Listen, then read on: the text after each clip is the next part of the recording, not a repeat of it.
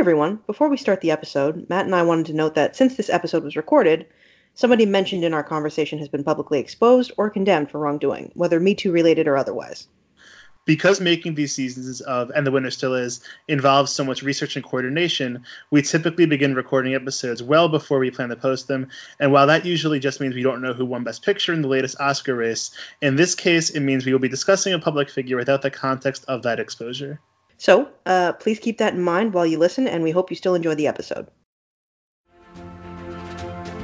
Hello, and welcome to the PopBreak.com's official Oscars podcast, hosted by Marissa Carpico and Matt Taylor.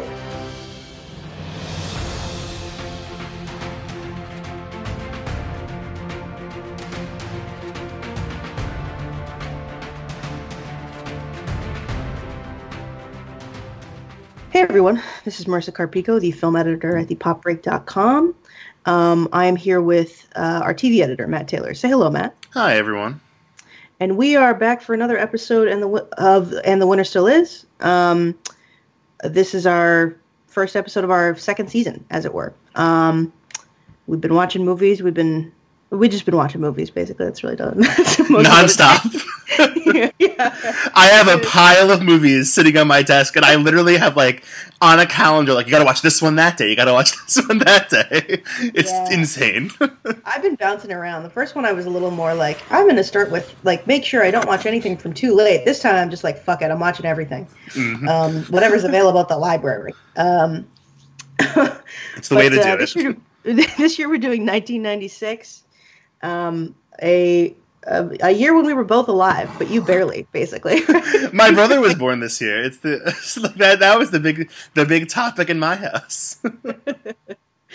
oh my god, I, I feel like we've done two of two of the the like Taylor House birthdays. We haven't done any of uh or like birthday years. We got to do my year at some point. We got to. We ha- we have to. It's just a birthday celebration every time. yeah. Um so yeah, 1996. Um I'll give you some background on it. That's the 69th Oscars. Um it was on March 24th, 1997 at the Shrine Auditorium, uh, hosted by Billy Crystal. This is the period of time when Billy Crystal was just like basically the permanent host after like Bob Hope. And uh, the winner was for the best picture was The English Patient. It was produced and distributed by Miramax. So we're gonna have to talk about the Weinstein's today. So that's fun. Um, it happens. I mean, that's that's the thing about the mid '90s. The entire conversation is Miramax, and like late '90s, and then like through the early 2000s. Realistically, it's all Miramax and and the Weinstein's. Unfortunately, you know what I was thinking um, about, in like mm. uh, along that line we're hmm. recording mm. this episode like two months before it's actually going to come out because we're we're being prepared this time. And I'm like, what if everyone we talk about gets canceled in the next two months? and I was just like, this is the risk you run when you talk about the Oscars. I think. yeah. No, I mean, truly, uh, who knows? Who knows? Because who knows? Could be who could be canceled next. I mean, it, probably well deserved a lot of it. Let's get. Oh yeah, hundred percent. Like yeah, no, no one's being been, no one's well, being canceled for shitty reasons. When people get canceled, no. it's for good reasons. well, actually, actually uh, I consulted Matt the other day, and my coworker is officially canceled for saying Lili Reinhart is not the best actress on uh, Riverdale. Like I said, um, people get canceled for good reasons. Good reasons, exactly. Uh, yeah, KJ Apa over Lili Reinhart is absurd. Um, but anyway. Uh, uh, Miramax was down at this point. So, and this is also the year when um, basically all uh, the big awards are won by uh, films distributed and produced by independent um, studios. So this is the year that independent cinema basically takes over the Oscars, and and you'll that'll sort of bear out in um, the movies we're going to talk about, which I wrote down all the companies for, which is a real unique choice. Um, but anyway, so The English Patient was the winner. Um, pretty controversial uh, pick. We'll talk about that uh, later, but um, it won nine of the 12 awards for which it was nominated, including cinematography, art direction, slash set direction, and editing, and then a bunch of the big ones um, and uh, it's one of the there's like you know one of the still at the time it was like one of the most the highest uh, amounts of awards for uh, any single movie to win. You know, up there with. I mean, next year things change. Next year's the big old Titanic. Um, it got knocked down on the list a little bit, but it put it with like Ben Hur and shit, which won like 11. Um, it made 78 million dollars domestic and 153 million dollars foreign, um, like in the foreign markets, and then it only cost 27 million to make, which is um, a shitload of money. good for I mean, them. Or not for good for them. They're terrible people who made the money off of it. But I'm happy the Right. movie was a hit. well, actually, not not too bad. I mean, it- uh, in Inside Oscar, the the book we both read um, about the Oscars. I mean, we've mentioned it many times. You, you guys have heard of it now by this point. um, they mentioned that uh, nobody originally it was supposed to be uh, a Fox picture, um, but Fox didn't said something. Basically, was like, we don't want Kristin Scott Thomas. Who is she? Let's do Demi Moore or someone. And let's do Demi Moore or someone else. And the producers were like, absolutely not.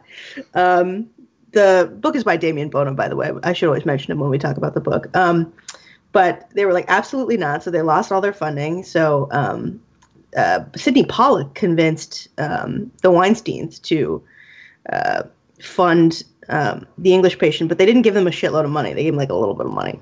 Um, so uh, the producers like put in their put producers and um, Saul Zaentz is the I think I'm pronouncing that right. The producer um, put in his like five million dollars his own money to make the thing, and like the crew and cast had to take like a back end promise essentially of like if this makes money, you'll get paid like crew members, like camera people. Oh So some of that money actually, you know, didn't go to the Weinsteins. This is great. It paid, it paid for the actual making of the film. So, uh, you know, not as bad as originally thought. But yeah, it's got a wild production history that I I didn't know until reading that chapter. Um, so it's notoriously one of those uh, undeserving winners. Um, I, I'm sure Matt and I have opinions about that idea. Um, but so Matt, why don't you go into your uh, experience with the film and history with it? Yeah, so it's kind of funny. Um, my whole knowledge of the film was the Seinfeld episode, actually, um, about the English patient. I don't know if you've seen it, but for those who haven't, like, um, Elaine basically has to go see the movie for, um, like, I think, I think with her coworkers, if I, remember- if I remember correctly, and she, like, hates the movie and she's the only one that hates it in the office and like it causes like tension in the workplace um I hate Seinfeld as a quick side note, like except for Oh. Elaine centric episodes. But um even like that was my entire knowledge of the film basically. No one in my family, I even checked before recording, like no n- neither of my parents have ever seen it, The English Patient. Oh. Um probably because my brother was born that year, so they probably were just like what's a movie? But Right, um, I, and you were you were what two? I mean, there's no way they were making it to films. no, but um, it's just like. Uh, uh, so like I had no idea what to expect, but I watched it in college at some point, and I liked it a lot at the time.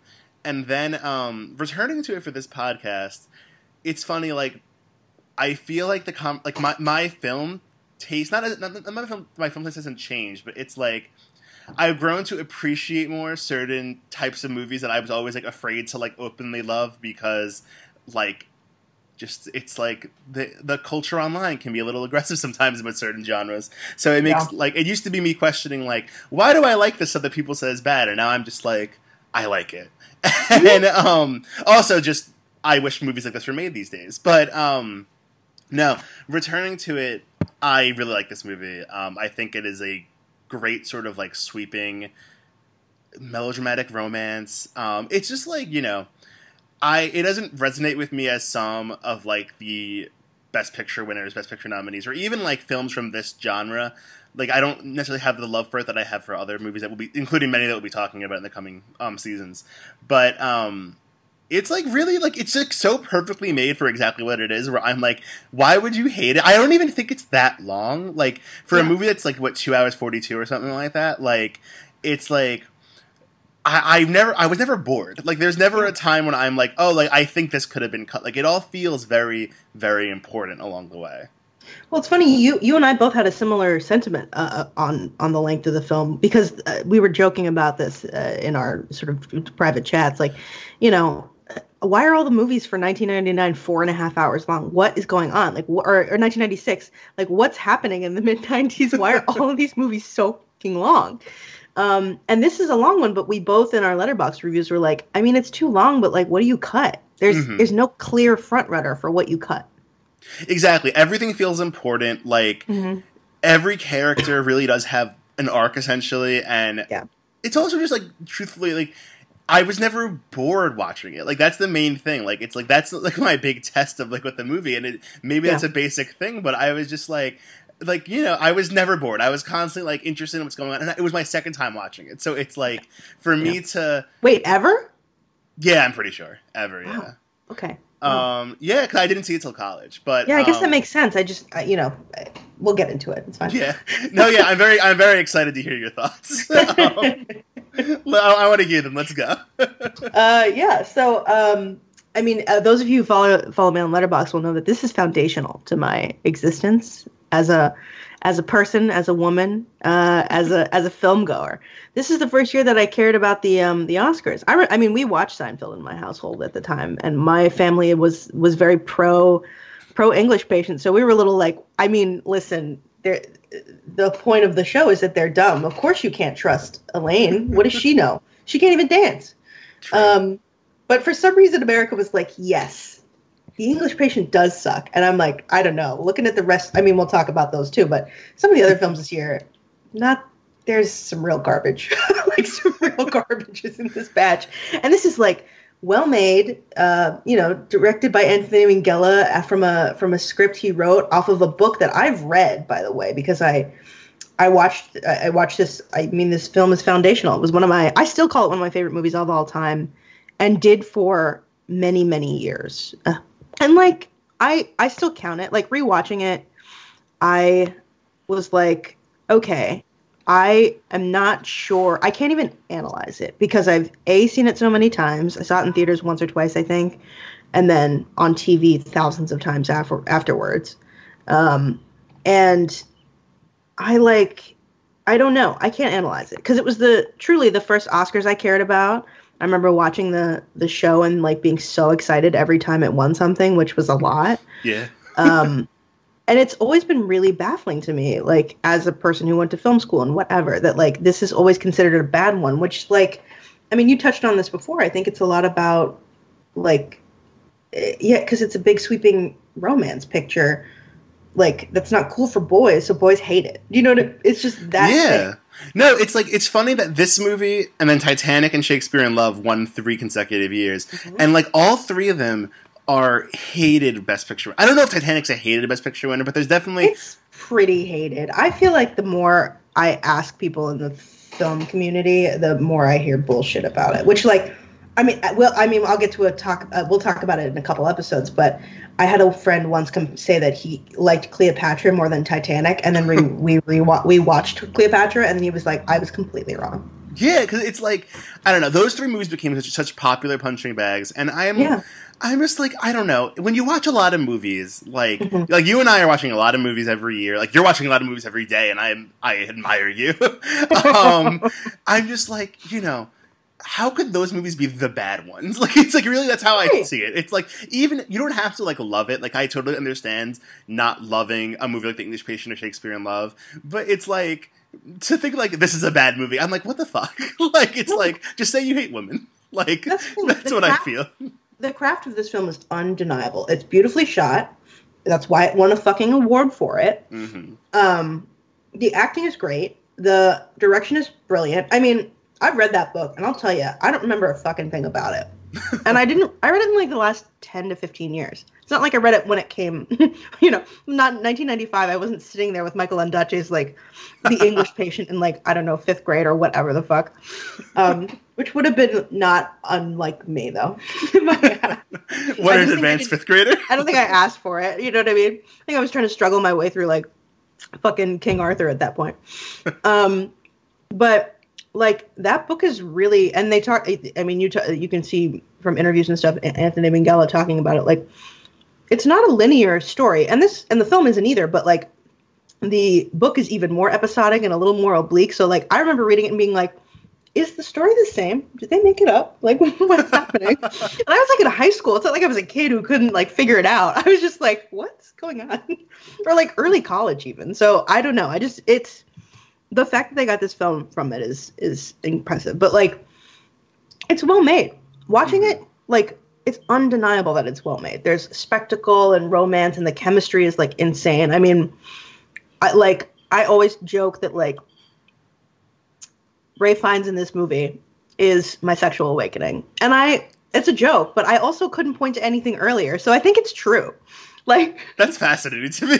like, he's a handsome man, though. Handsome man. He's so fucking hot in this movie. Like you have to like the thing is that he's played like less hot dudes since because I think he's sort of working against that that how hot he is in this movie. Like Kristin Scott Thomas at, in a uh, talking about at the time was like it's weird to be in a movie where you're you're the guy you're acting against is hotter than you or whatever or like more beautiful than you and it's like I mean facts are facts America but They're both beautiful, though. that's the thing is that like at the time it's funny like rewatching it this time i was like and also like um the moment in fleabag earlier this year when kristen scott Mhm. thomas shows up like i remember watching the movie at the time and thinking like oh we want to be her like look at this man but now i watch it and think like i think i want to be both of them because they're both so hot that i would either one you know I just want to watch. Like- That's what I want. Oh, exactly and and we get to We and when do. Kristin Scott Thomas showed up in um in uh Fleabag earlier this year, I was like at the airport waiting waiting to fly back from Palm Springs to to New York City, and I had no idea she was coming. And all of a sudden she shows up, and then there's this like scene of high sexual tension, and I was like. I was like, someone's gonna think I'm a terrorist because I'm freak. I'm like flailing around in this half-empty airport in the middle of like nowhere. Well, there's like ten people in here, but I'm like, I'm like basically using my smelling salts to stay alive, eh, like because I just couldn't handle. I was like, this, this is the dream. Like this is the dream. Can I just Uh, say we yeah. really have like not done right by Kristin Scott Thomas? I think since The English Patient, like Fact, fact. it's just insane to me that like she did so little. Like I- truly, I think there's definitely other things I've seen her in, but like the only thing that jumps into my mind that I also have seen her in recently is Only God Forgives, which is like say the same thing. yeah, and I mean, I will say, I think she kind of kills it in that movie, that very, very silly movie. But, um, like, she deserves more than just that movie.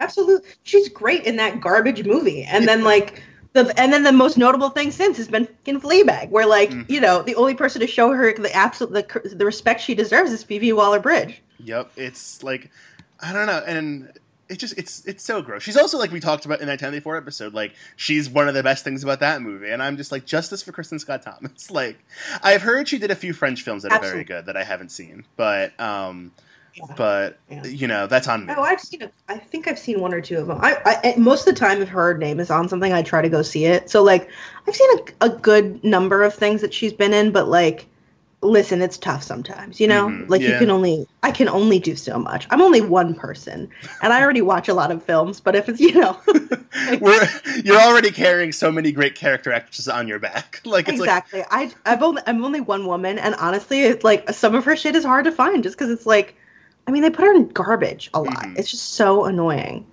Um, Ugh. but yeah, uh, the English Patient is. I just I I I'm sure I would have if I had only if I had never seen it, and I watched it for this project. Perhaps I would have different thoughts about it. Like maybe I could be a little more less precious about what is what needs to be cut or I don't know anything, but I just don't think I can possibly do that. You know, something is, when something is too integral to your your life and who you are, I just it's beyond.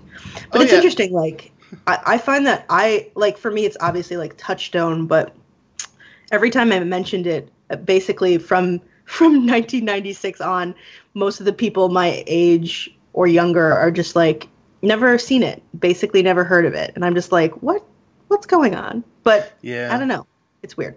it has like weirdly disappeared as a as an Oscar winner. Like I think the length probably has something to do with that. Like I don't think a lot of Yeah. people who are just looking for a movie to watch are gonna like do a three hour movie. But um, yeah, it's a shame because I think it is good and the reputation it has is just not deserving at all. Um, Yeah. It's also a tragedy, and I and I think you'll um like the film itself, not uh, not just the fact that it's disappeared, um, but I mean like the film itself is like a romantic tragedy, and also uh, you touched on it earlier of like they don't make this these films anymore, and the Mhm. last time they made these films, we made so- fun of them so hard that people thought they were unappealing, you know? Yeah, which is a shame. Like I, I you know, I, not to make it all about like the state of cinema, but I think you kind of have to. Like this summer was so depressing at the movies, basically, of just like it really does feel like it's like just comic comic book movies and like Disney remakes, and Mhm. I try really hard not to be cynical about that because like I'm. It's not like the film industry is going to just suddenly die, but like, Yeah. um, you know, it's just like these movies don't get made anymore, and it's so frustrating to me because um. Like I don't know, like it's like, aren't we all bored yet? like I'm just like, aren't we tired? And now it's like we have things like Joker being discussed for Best Picture, and I'm like, I would do anything to have another costume drama. Like I really would. It's like enough with what we're getting. It's so it's so upsetting. That's that is why Little Women feels like this oasis that at the end of the year that I just have to like get through everything else for. It's like, well, Hustlers will sustain me for this long, and then something else will come along. But like, Hmm. yeah, I don't know this the this year of movies. I mean, that you're right. The summer has been really depressing, and like I feel like I've had a, a hard time finding things to watch in the theater, and I love to go Mhm. to the theater. So like, if I'm having trouble, something is up. Like I'll watch garbage, and I don't care. Like, but if I'm if even I'm like that's too garbage for me to get out there. Yeah. Yeah. yeah. Well, it's funny because it's not even like I'm like this is garbage. Like, Mhm. like you know, a good example. Like Men in Black is a movie where I wasn't like this is bad, but I was also just like this is so aggressively fine that Yeah. I'm like I would do any. I would almost prefer bad. Like I'd almost rather leave the theater angry than leave the theater like. Well, like I could have done anything else for those two hours, but Yeah, um, I found it enjoyable, but it is so minor. mhm. Um, but yeah, like, and this movie has so much meat to it. Like, I mean, the the romance. I guess I guess there are people who don't know what it's about. Um, but, I should. I'll, I'll. I guess I'll go through it. Um, the English patient, the titular English patient, is a burn victim who we see get burned at the beginning. He's flying a plane. Kristin Scott Thomas is in the front. Um, I, we see her at the beginning. Yeah. Um, and then he gets shot down because it's like World War II and he's in the desert. Um, and uh, then it flashes forward a bit, and it's near the end of the war. Uh, and Juliette Binoche is the nurse that he has, and she is um, damaged goods. She thinks she's uh, um, a jinx because everyone she loves gets killed in the war. But like, you know, it's, it's Europe in in during World War II, babe. You know, like, that opening montage of like three people dying, like I'm like this poor girl, like yeah, especially the one after she hands her the money and like she's like, "Hey, can I borrow like 10 bucks or whatever?" and she's like, "All right, you have to pay me back." And then she gets blown up. It's like, you know, that's just fucked cuz not only did she just lose a friend, now she's broke. Yeah. Who's going to pay her back? Uh, Um, it's terrible. uh, so she the the travel is really rough. So she decides like, hey, we found a uh, an abandoned monastery essentially in Italy. L- let me take the patient there. He's probably going to die soon anyway. Um, and when I when he dies, I'll I'll catch up to you. Um, and at the the whole conceit of the movie is that we technically like she doesn't technically know who he is, and he's supposed to have um, uh, amnesia. But then the movie starts to flash back to this person um, who is Ralph Fiennes, beautiful, beautiful Ralph Fiennes, and uh, he is a, a map maker, a cartographer, if you will, um, for the British government, essentially. Um, and they're doing maps of Northern Africa. And uh, he gets a group together. They a group gets together to be to fund like a bigger map project, and uh, one of those and their one of their big rich benefactors is Colin Firth, um, just Colin Firth, young beautiful Colin Firth, and his uh, his wife, played by Chris, Kristin Scott Thomas. Um, and then they all sort of go through the desert together, and there's sexual tension, but she's married, and then it happens anyway, and boy is it hot. Um, that's it. And then back in the regular time, basically, um, there's a question of whether the English patient. The reason it's important that Ralph Fiennes' character hide his identity is that there's some uh, uh, rumors or whatever, I guess, or or I guess there's uh, I don't know, I wouldn't I don't know what to call it, but I guess rumors that he collaborated with the Nazis. So yeah, um, and then Willem Dafoe shows up to sort of add some tension to that. Um, it all sounds weird saying it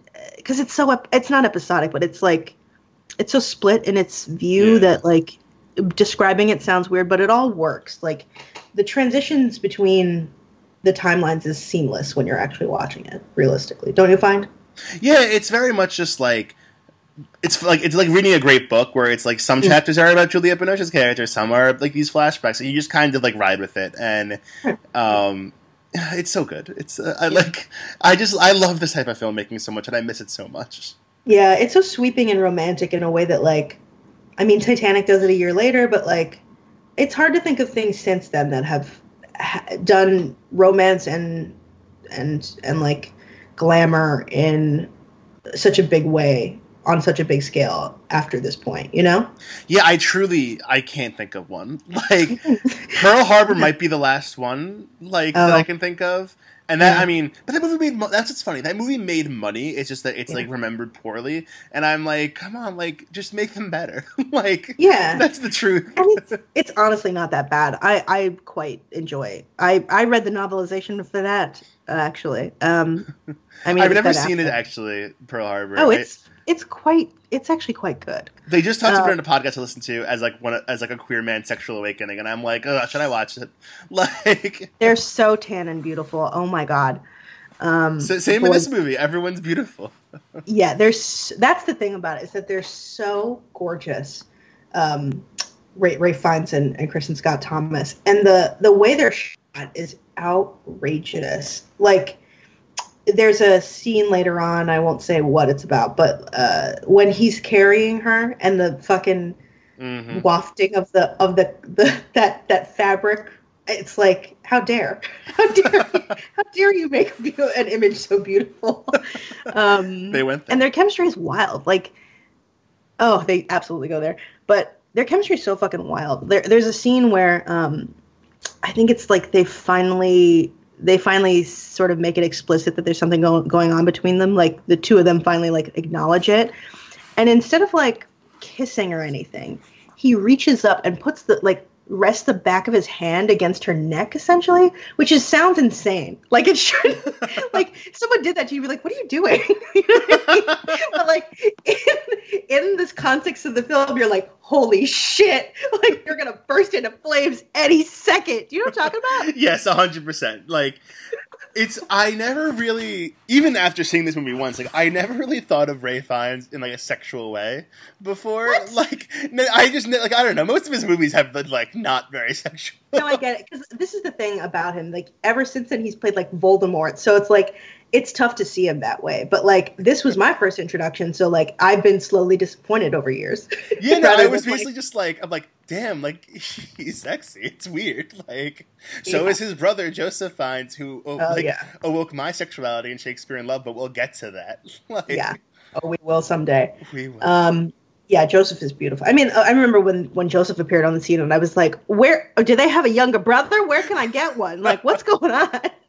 They're gorgeous family, and now I don't know whose son it is. One of their sons Mm-hmm. is um in that after series, Yeah, and his name is Hero, which is He played enough. he played ba- Baby Voldemort years ago, years ago too. Shit, really? Ooh, damn! I never knew that. Yeah, I've been keeping my on, eye on him. All I know is that his name is Hero, and I think that's maybe the worst name I've ever seen given to a human Yeah, being. Hero Fiennes is a dumb name, but I call me up, baby. Um, uh, is there anything else we want to touch on with the English patient before we move on? I mean, we're going to talk about it more because it, it's going to come up. Yeah, it's nine other times. We'll be fine. Yeah. Okay. Um, so we're going to go to talk about the other Best Picture nominees for that year. Uh, there were f- four more. Um, some of them, some, I mean, some of them as good or. I'm not going to say better than the English patient. I, I can't do that to my my beloved Ralph Fiennes. Um, but some of them so much worse that it's embarrassing that they're in say the same sentence. Um, so the first one is uh, let's do Fargo. Um, I might just go into this one first since you did the last one first. Um, Go for it. I've never been a big fan of this film. Uh, I find it condescending to its characters. Um, briefly, it's a noir that takes place in uh, North Dakota, right? Is it? Is it? North Yeah, I think North Dakota. I was going to say South Dakota, then I was like, why would it be? Why would it be South Dakota? um, or like Montana. Uh, those are all states I cover for work, so I just was like, am I? Am I confused? Um, but yeah, it's a it's a, a modern neo noir that takes place in North Dakota. Um, it's got Frances McDormand, William H Macy. William H Macy's character um, uh, hires some contractors to kill his wife or kidnap his wife. Um, and things go awry, and the the local police detective uh, on the case is Frances McDormand, who's pregnant in it for some reason. Um, I think just to emphasize how different she is from like a normal noir um, Mhm. detective, like you know. It um, reminds me of that joke in Booksmart about um, when Jason Sudeikis' character is talking about his detective series he's writing, where the detective is pregnant, and whenever she's close to a clue, the baby kicks. And I was just like, "Damn, is that? Oh, man. Are they reading the Coen Brothers to filth like 15 years so. later, 20 years Yeah. later?" Yeah, because the thing for me is that it feels like it's condescending to its to its characters of like, oh, look at these dumb, you know, people who live in this like small town nowhere, well, losers. Um, and also, I just don't think the film is that interesting. Like, I don't know what fucking world it place take, takes place in. It doesn't feel real to me, um, and I don't know. It, it I was I never feel like it's very tense. Like the the pacing is so plotting and sort of goofy for me that I just can never get into it. That said, I think William H Macy and Frances McDormand are very strong. Um, but I find that like Steve Buscemi, like bumbling um, gangster shit, really boring and stupid. Um, and the film is uh, was distributed and made by uh, Gramercy Pictures, by the way. I'm going to name the uh, the production company for each one just to emphasize that none of these are Fox or Universal or shit like that. Um, how about you, Matt? Yeah, uh, this is an issue I have with the Coen Brothers a lot, which like I guess would get me banned from film Twitter, but it's whatever. Um, like, I don't just like I, I don't understand the fascination they have with like these life is pointless movies and everything like that, or like these movies about just like the dark sides of humanity. I just think like I don't know, it's so uninteresting, and they've done it so many times where I'm just like. I'm like, do something new, boys. And um, this is one where I think it works slightly more for me because um, it has moments that I think are very strong. Like, I forgot how much I enjoy the scenes of like the kidnapping and the chase scene in the um on the highway and everything in the first third. Like I was like, oh, like I like these scenes. These are well directed. The Coen Brothers are very talented filmmakers, and at times, certain films of theirs I think have worked really, really well. And like this one, at moments, I was like, oh, like this filmmaking is pretty strong. But then once Frances McDormand gets introduced, weirdly enough, as good as she is, like she's fine in this movie, um, because she's Frances McDormand. Um, like once she's introduced, I just think like this movie is so like one note about like oh like there are Mhm. these two like it's like every character is quirky and like they're going around solving this mystery, but they're quirky and everything, and then it's like jarring violence and everything, and like, that that wood chipper scene at the end. Always, I'm just like, what the fuck is this? Like, That comes Um, out of nowhere. yeah, it just you know, I think they're very talented, and this movie on like the spectrum of how I feel about Coen Brothers movies, it's like it right in the middle. Like I think it's fine. Like I don't mm. think it's this bad movie or whatever. It's just like it's always funny to me the films that like the film community tends to flock around with them. I'm just like I'm like I don't know. Like we saw with Yeah. Buster Scruggs this year of just like this obsession with nihilism is so uninteresting to me because I just think it's like it's what every male auteur has done in every medium for like ever, and it's Ever. like it's so it's like try something new, like Yeah. for the love of God. No, I think that's a really good point. Particularly in their oeuvre, it's like so much of it is the same tone and worldview, and it's like, and I, the only thing I think that changes is that I feel every they they get more remote and less interested in their audience as time goes on. Like Buster Scruggs, I feel like is the least interested they'd ever been in the audience. So like. If I, they don't care, I don't. Why should I care? Like, Right. it's just like it's just like two brothers like jerking off in a corner. I don't give a shit. But like, you're completely right about the nihilism. They've done it better elsewhere. I mean, I think A Serious Man is like possibly their best. It's like, a, yeah, absolutely, it's their best. I love that. Yeah. That's the only one I think I Mhm. fully love. But I think that Yeah. movie's like a masterpiece. I love Oh Brother Where Art Thou too, but that's because it's different. It's the only tonally different thing, and I like a lot of those songs. Mm. Um, because I like like I love country music and stuff like that, um, or that kind of country and folky stuff. Um, but yeah, like I don't I don't know. It just this doesn't add anything to the conversation to them to me. Like it's the thing that allows them to make all those movies later, whatever. And maybe it felt it must have felt like very tonally different from everything 90s but i don't know like pulp fiction is two years before, and I don't know. I think there's bleak stuff around. There's bleak shit in this. I mean, technically, the English Patient's fucking bleak. You know, Yeah. it's just also romantic. Um, it just it's more versatile than fucking Fargo. You know? it's like I, I don't know. Again, I agree with you. I think like if this if if we first saw this movie in 96 or whatever, like I'm sure I would have felt differently on some of them like maybe a little more positive on it. So there is that whole like coming at it from an angle of like there's many movies that have been influenced by this, but also I just think it's like I don't know if I love how this movie and their work in general has influenced cinema. I just like I'm like I don't I don't care. It's like that's my main thing. It's a fine movie. I think I gave it three and a half stars, but I'm also just like I'm like uh, I don't I don't mind. I'm like I, I'll move on with my life afterwards. Yeah, I, I I I own it on DVD just because it was you know cheap or whatever. And I think I'd never seen it when I first bought it. Um, and I remember thinking while watching it this time, I'll never see this again. I just will never watch it again. I have no reason to watch it again. If somebody asks, I'll probably skip it. Like unless I'm forced to for some reason, I really don't think I'm gonna watch this film again because it just does nothing for Mhm. me for the most part. Um, yeah, I, that's I don't know. Is there anything else to talk about with that film? Do you? I don't know. I think that's kind of it for me. We'll talk about the big things about it in the Yeah. categories. So like, but yeah, in terms of a movie, it's just like, you know, it's fine. We'll talk. I, I think the only other best picture nominee the Coens have ever done, I feel much. Um, I, I like much more. So I'll talk Yeah. more about them then. Yeah, yeah. I mean, I, there's just nothing else. We're we're not hot on Fargo. It's there's nothing for us to talk about. Um, why don't we do the one that we are certainly not hot on? Um, this will be quick. I don't know. Maybe not. Maybe we'll just rail on it for a couple minutes. Um, Shine. Why don't you tell the audience what Shine is? Shine is. Let me find the name right now because otherwise, I I will certainly not be able to pull it from um memory. But Shine stars Geoffrey Rush as um, David Helgoff, who um, Helfgott. I'm sorry, who is um, a pianist, and it explores his childhood and his relationship with um, his father and the way their very hostile relationship influenced his like career and his mental mental health and it, I mean, like that's basically all you need to know. Um, yeah, That's it- all the film gives us. yeah, it's certainly all the film gives us.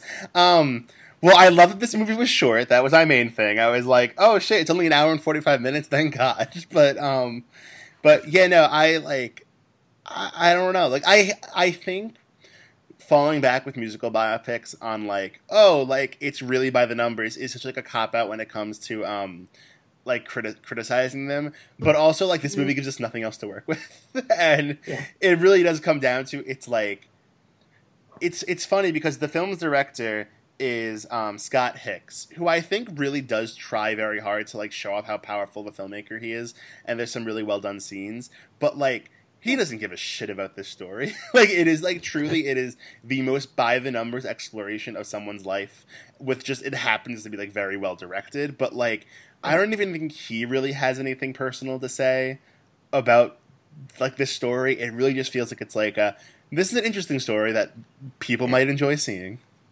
Well, the fascinating thing is that he was obsessed. He like stalked him basically to make the film because he like uh, I don't know. He read something or I'm par- paraphrasing Inside Oscar two again, but um, he like he chased him down. He wanted to do this movie so much that he like found Helfgott or whatever or Helfgott or whatever and his wife and like hung around and like kept calling them essentially to make th- get the rights to make this film essentially and then wrote it and it's like so boring. It's it's so i don't know there's nothing to it. It's like he's young and then he's a little older and then suddenly he goes crazy or whatever but we never see that on screen. Like one second he's passing out after playing the piano and then the next he's getting shock treatments. It's like Mhm. what the fuck? Um and like the the, the difference between noah taylor who plays the uh, youngish uh, version of him um and geoffrey rush's version is that there's they seem like entirely two two entirely different people but we never see how they he gets there you know Yeah, their performances do not feel informed by one another whatsoever. Mhm. Like if they really play him in totally different ways, and I, it it, ta takes you out of it. I don't know. Yeah. Like they're both good in their own ways, I guess, but um, just like not good as a unit. Yeah, we'll probably talk about it a little more because um, uh, Rush is out, nom- was nominated. Well, is in the actor category. Um, but yeah, I don't know. It's it's weird to me that like I think Taylor is really good, and then Geoffrey Rush to me feels like a cliche or a like a like an SNL character. You know? Yeah, Taylor's actually like is we'll get we'll get to it, but Taylor is better, I think, Yeah. of the two. Yeah, right. I don't want to. I don't want to like because we're going to talk about it in a minute anyway. But um, yeah, my I saw this for the film or the this project too, and it's oh, it's produced uh, or di- distributed by Fine Line Pictures. Um, another which I don't I don't think I've heard of in 15 years. yeah, same. I was like, wow, that's a name. That's a name we haven't talked about. Um, I think I was I was watching. I was like, this is fucking garbage. Where when is this? What like I was kind of with it up until the Taylor stuff, and then the last like 45 minutes or whatever when Geoffrey Rush shows up, I was like, what is this? Like, what's going on?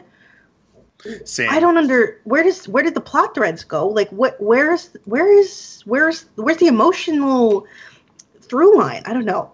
One hundred percent same. And Yeah. the one thread that works with the with Rush, I thought was um his romance. Like I thought that was Yeah. actually weirdly interesting, and then the rest of it, I was like, I don't know, this is Mhm. going over my head. it's very like what like she's with him because she has to be because the plot demands it, but like what's the actual appeal between these two people? I don't know. Um and especially in a year when romance is so forward in a lot of these pictures it's Mhm. like how wh- what's what's here? Where's the meat of this thing?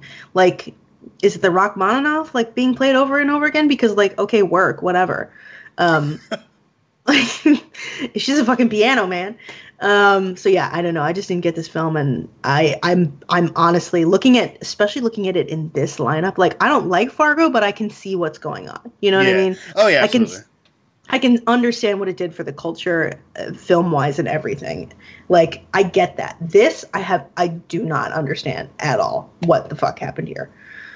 It's Um, not, it, it, it made me wonder, like, which films from today that feel very relevant will be like no one will talk about in 20 years and we'll be like what was that one? Like it's Yeah. like it's one of the, it's one of those movies one of those classic like forgotten best picture nominees. Yeah, I'm sort of excited to get to that point with like I don't know, uh, you know, the the, the like Moonlight year. Because like obviously Moonlight and La La Land will be important because of La La Land because of what the the, the switch up, but like what else? What oh else? yeah i always forget Yeah. hacksaw ridge was a nominee i was like oh fuck like Oh my God, who the hell? I, honestly, honestly, um, and I kind of like that movie.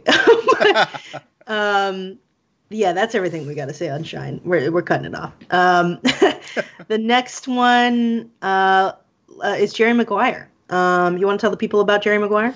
Yes, because Jerry Maguire, I'm not even gonna Oh. um, beat around the bush, is um, like my English patient. I think like it is one of it is one of those movies that like so thoroughly informed my uh, like my film taste and just my like um my love for movies in general. Where like I cannot separate like like I, I cannot look at it objectively. Like a certain thing where it's like I think it's genuinely great. Like it's not like one of those movies where I'm like, oh, I love it even though I know it's like I do think it's like a genuinely great movie. Yeah, it's it's not Spice World. It's you know. Yeah, like it's like it's a movie that I have a genuine love for, but like also it is one that is so like just like in my like personal canon where it's I um I guess if my parents saw any movie in 1996, it, it was this um, because we owned it. My parents both loved it.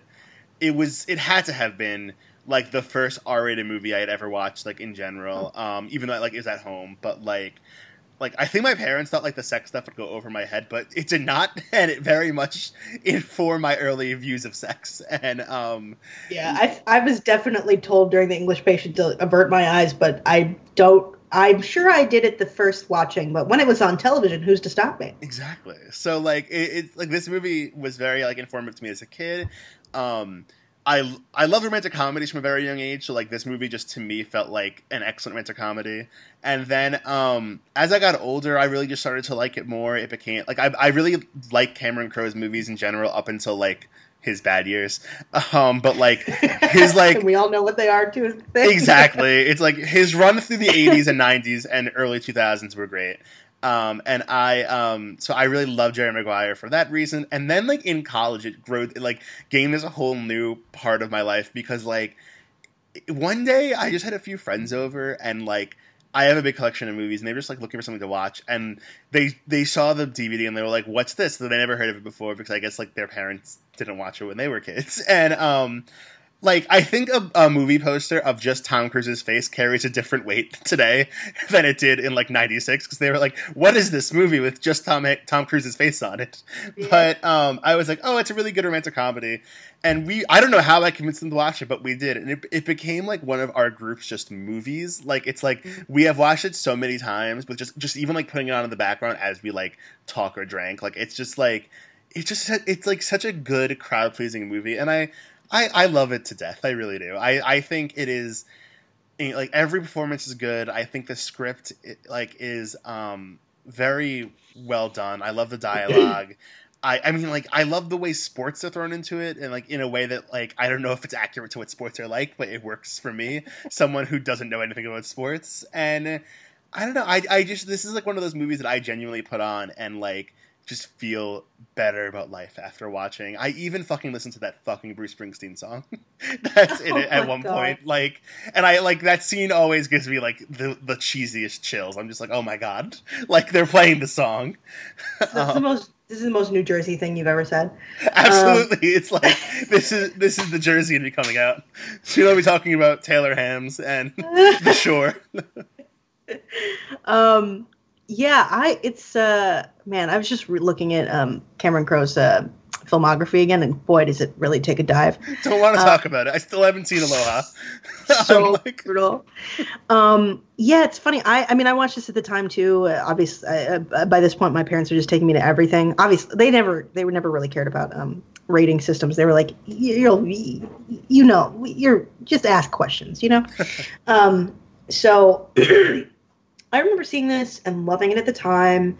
And, you know, I watched it on TV a bunch afterwards, but it's probably been 15, 20, 20 years possibly since I saw it. Oh, wow. Um, and I was really excited to rewatch it because I was like, and I'd been meaning, it's funny, I'd been meaning to rewatch it for a long time because I was like, you know, I love Tom. Like, unreservedly like well that's not true um, there are many there are many issues with loving tom but i do love tom Mm-hmm. Um, I'm in the same some... boat. I'm like, I'm like, God, I hope he like we don't ever find out anything anything bad about him any like, any more than we do. Anything, anything worse, yeah. yeah. it's I mean, just at the border right now of like, I, he's not canceled, but yeah. he's not canceled, but he's it's uh, flirting with it every single day, it, it, minute by minute. Um, I mean, I think about it, those pictures of uh, Nicole Kidman walking out of their divorce lawyer's um, office mm. after she signed the papers every single day. You've seen those, yeah? Yeah, and I'm, I'm I, I, I think I've mentioned before. I don't know if I ever mentioned it on mic, but it's definitely come yeah. up. My mom is like very famous, where it's like when there's a famous when like oh there's a high profile divorce, like the man's movies are like banned from her canon where she like so she loved Jerry Maguire in the 90s and if like t- to this day she denies ever liking it. Like it's just like because he divorced Nicole Kidman. And like, I never liked Jerry Maguire. And I'm like there's proof and she, it's nope like like every Tom Cruise movie is dead sorry Mission Impossible I was like oh the new one's really good and she's like yeah but Nicole and I'm like it's been 20 years but Nicole's living her best life it's so funny um oh my god, that's amazing. Um, but yeah, like I, I, don't know. Watching it this time, I was like, again, it'd been a long time, so separated from all of that and like remembering liking it a lot. I was surprised by how the the romance is kind of the B plot, weirdly, mm-hmm. for a lot of it. Like even not not in terms of like it actually is the plot, but like it feels like B plot because it's there's so much sports stuff, like so much sports stuff, mm-hmm. and I love sports stuff. Like I've watched almost every 30 for 34 ever made and almost every ESPN film ever made. But I found the sports stuff really boring in this and sort of like, I mean, obviously the sports industry, or like uh, sports agents have their roles and like what athletes can can achieve publicly, I suppose, has changed since the mid 90s. I mean, uh, you know, it's a whole different thing. Like, especially, I mean, f- football, especially, for God's sake. I mean, basketball took over really after this point. So like, mm-hmm. there's something even outdated in the idea that like somehow um, Cuba Gooding, Cuba Gooding's Jr.'s character could be this culturally important or like, or that that like insane behavior could could really become appealing. I mean, the you know the LaVar Ball is a is a I don't know a sort of example of how this just wouldn't work today. So it felt like I don't know the sports stuff just did not work for me in any conceivable fashion. And honestly, we'll get to it later, but like particularly Cuba Gooding Jr. felt insane to me. Like, what is this performance? Somebody rein him in. No, um, yeah, I will. That's probably the part that has aged worst for me. I think he's fine, and I think a big part of my opinion of his performance is just that he's like literally done nothing else since this movie. But mm-hmm. um, yeah, yeah, I think he's the one element that does not work for me. Yeah, and it's especially annoying because like the real breakout here is Renee Zellweger, who this is her first major role in something. I mean, she'd done like other things. She'd done Empire Records, shit like that. Little things where it's like, ooh, she's interesting. But this was her first really big lead role, and she's so interesting in it. And like, Tom not doesn't always like work chemistry wise with the women he uh, acts against. Like, mm-hmm. it's a he's got a weird dynamic, and I don't who knows what that's about. Um, I don't know. It's maybe it's a Scientology thing. Who knows? But the two of them have such good chemistry. Their their first kiss is wild. Like mm-hmm. I was like, holy shit, they're they're on the front porch, you guys. Like, get inside. like, if I were the neighbor, I'd be like, oh my god, look what uh, look what Renee's doing. Who's that man? Like, Jesus. like, I'd be like, honey, get over here. it's like they're so hot, and the lighting is so good, but it's so absurd. But I was like, holy shit, I'm so into this. Like, give me this action. And like their sexiness is like fun and cute. And mm-hmm. I don't know, it really works. And their their chemistry is lovely. And his chemistry with the kid is is great in a way that I didn't even remember. Like I think um, it's his um, best performance. Like I think oh, this oh, yeah. is him like I mean obviously what he's doing in Mission Impossible is like a certain type of impressive that's just yeah. insane. But like this is his best performance. I think. Yeah, this is this is more pure acting than than let's say that Mission Impossible. Mission Impossible is a is a feat of of, of physical, yes. uh, you know, achievement. But um, did we tell people what it was about? I don't remember now. No, I don't think we did. Um, Y'all Tom should Cruise, know. That's what I. yeah, honestly, that. who doesn't know? Tom Cruise is a sports agent. He gets fired, or he he has a I don't know, like a mental break or some shit. Writes a manifesto where he's like, we got to have less less clients and and more focus on on the sports. Like remember we loved sports and then he gets fired because they're like, oh, he's losing it. He's not gonna um, make us money anymore. And he tries to keep his client base, but Jay Mohr steals them all. Um, and then eventually has he's got one client left, who's Cuba Gooding Jr.'s character, who's like a football player near the end of his career. He's maybe got like two or three years left, and honestly, the CTE has already kicked in.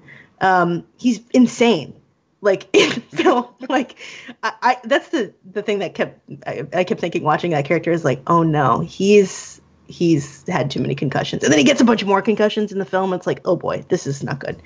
Um yeah, football's different today than it was it's hard to it's so hard to watch because you're like that behavior is already pretty erratic. I think it's taken a toll.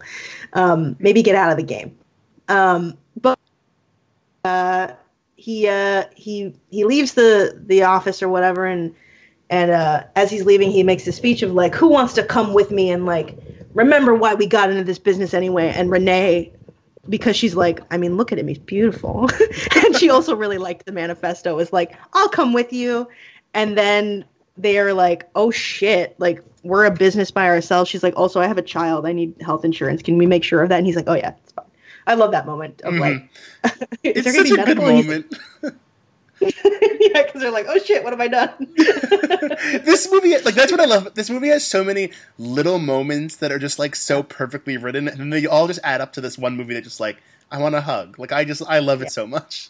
and it's, I mean, it's such a soft, lovely sort of mood. It's it's hard to like hate it or anything. Like, I was disappointed that it wasn't more focused on Renee and Tom, but like I didn't I didn't hate it by any means or just or even dislike it. I mean, I still love it. Like mm-hmm. the two of them are great, and and the way that their romance slowly slowly builds is like this workplace comedy situ- situation, and like you know, there's that. It's iconic. The final scene is iconic.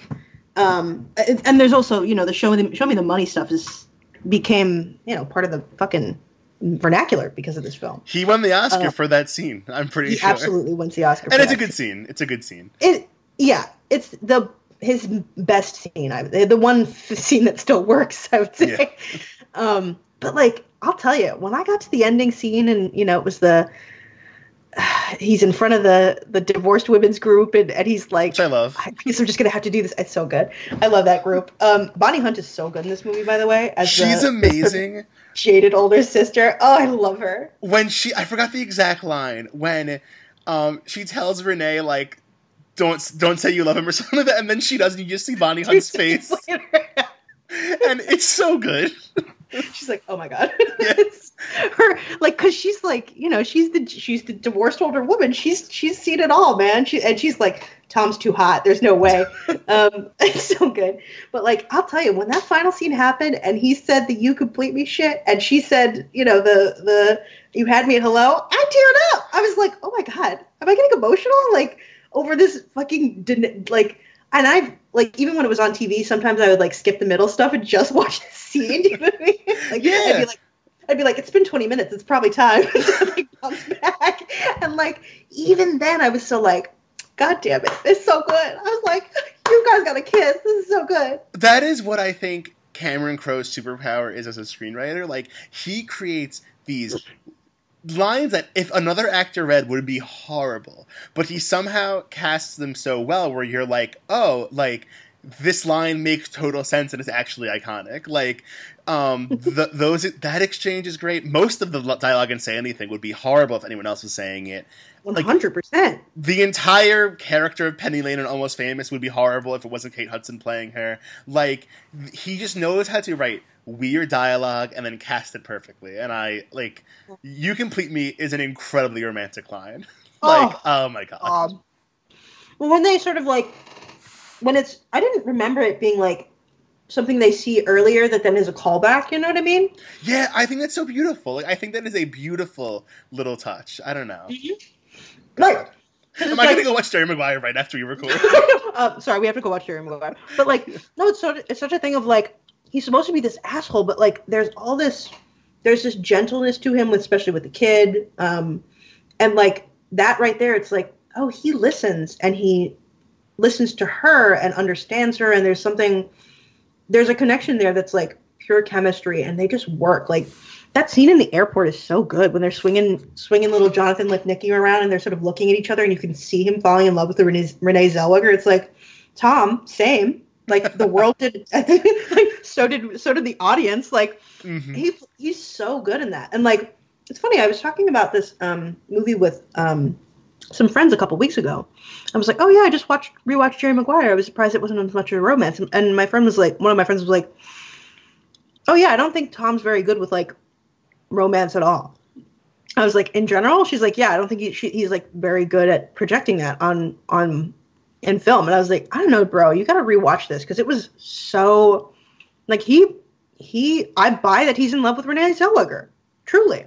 I think it's the only time he's able to convey it, but yes, like he's Yeah. he's great in this movie at like just being a romantic lead. It's almost insane he didn't do a bunch of other rom coms after this. Like it's just, but in a way, I'm happy because I don't think it'd be. I think we have a lot of bad ones, but um, like no, I I think this movie is such like a unique, Mm.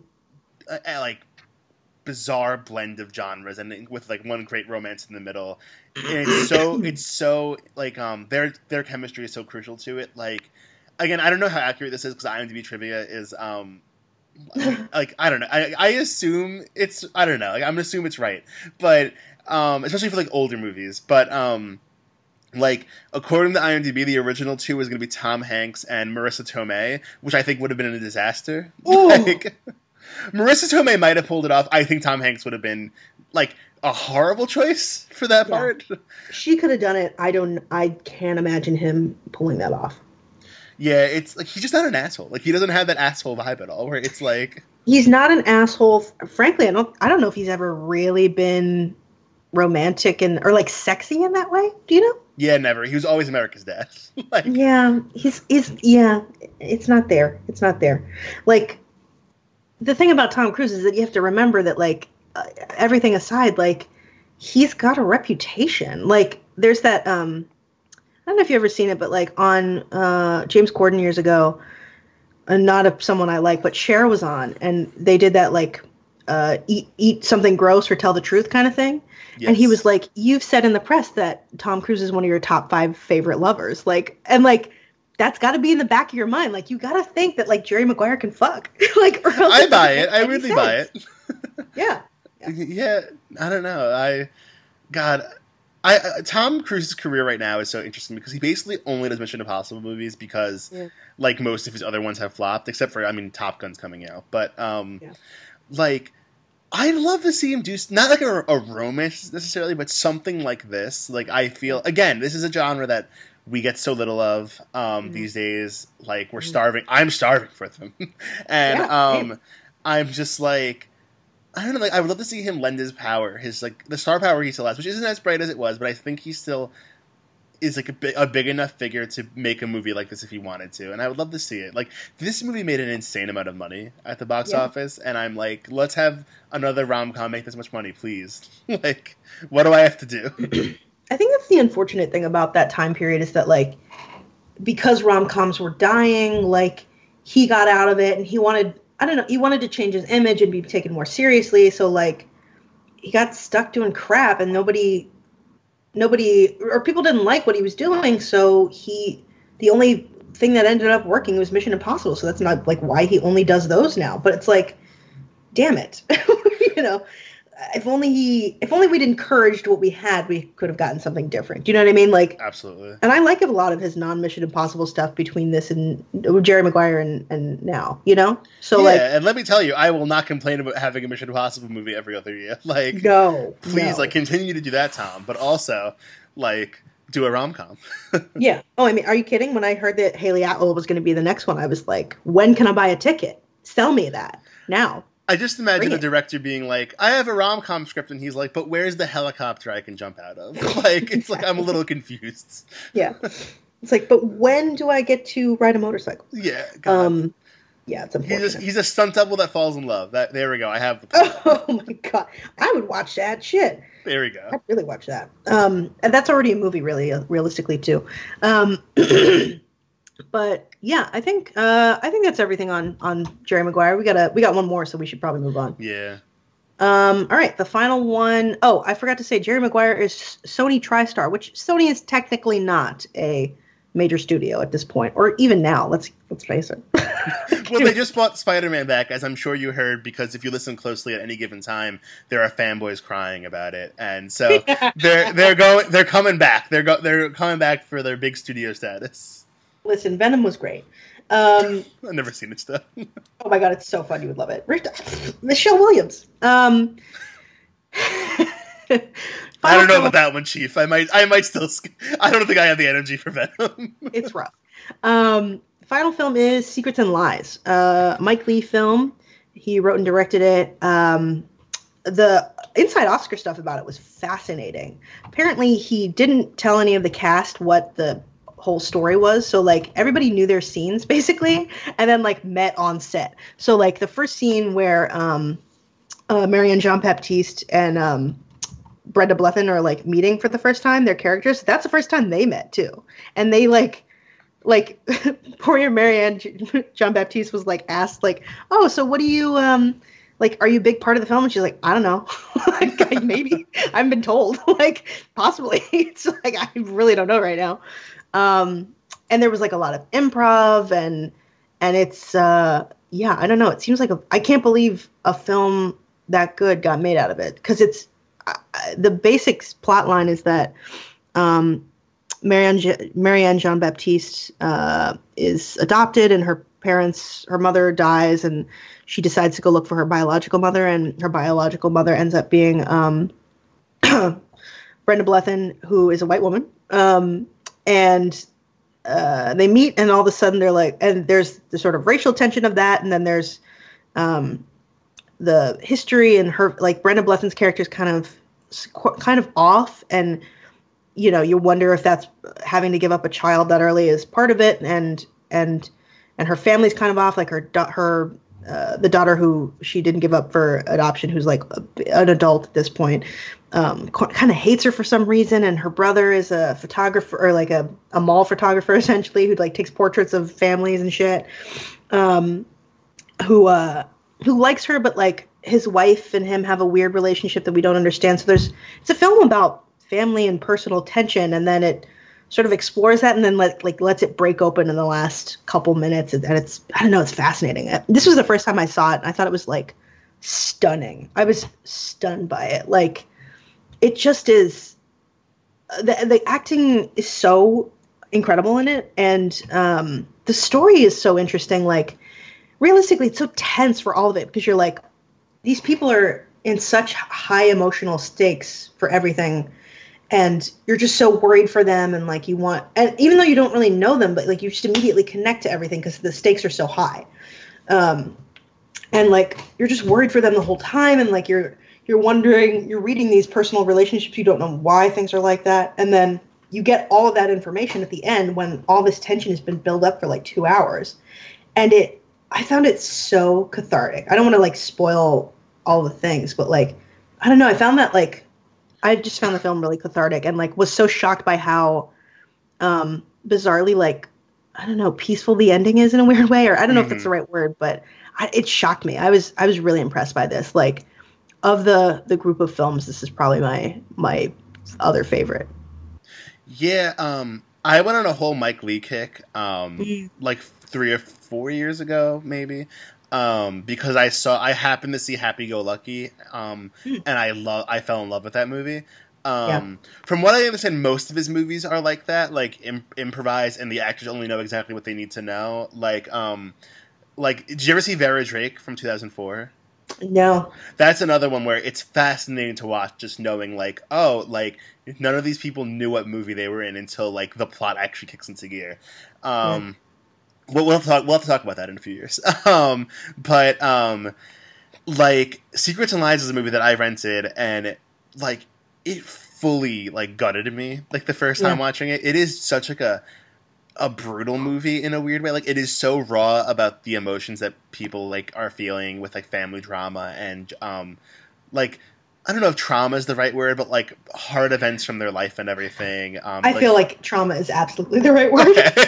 um, like the trauma from their childhoods and like from various decisions they made, and I um like it really stuck with me that first that first viewing. I think it's incredible. Yeah. And then returning to it again for this podcast, I was just like, oh my god, like this movie, it's like it's beautiful. Like it's like as brutal as it is, like I really do think like the moments in between those sad scenes and then at the end are just so like humane and beautiful and um like there are two scenes back to back where Marianne Jean-Baptiste like reaches out to Brenda Blethyn's character. Like, the first time they talk on the phone, and the first time they meet up, and um, it is just like I think I don't know how long it is, like twenty to thirty minutes of just like incredible filmmaking, like yeah. it like and like acting and it feels so authentic in a way that I think is so hard for any director to replicate. Um, mm.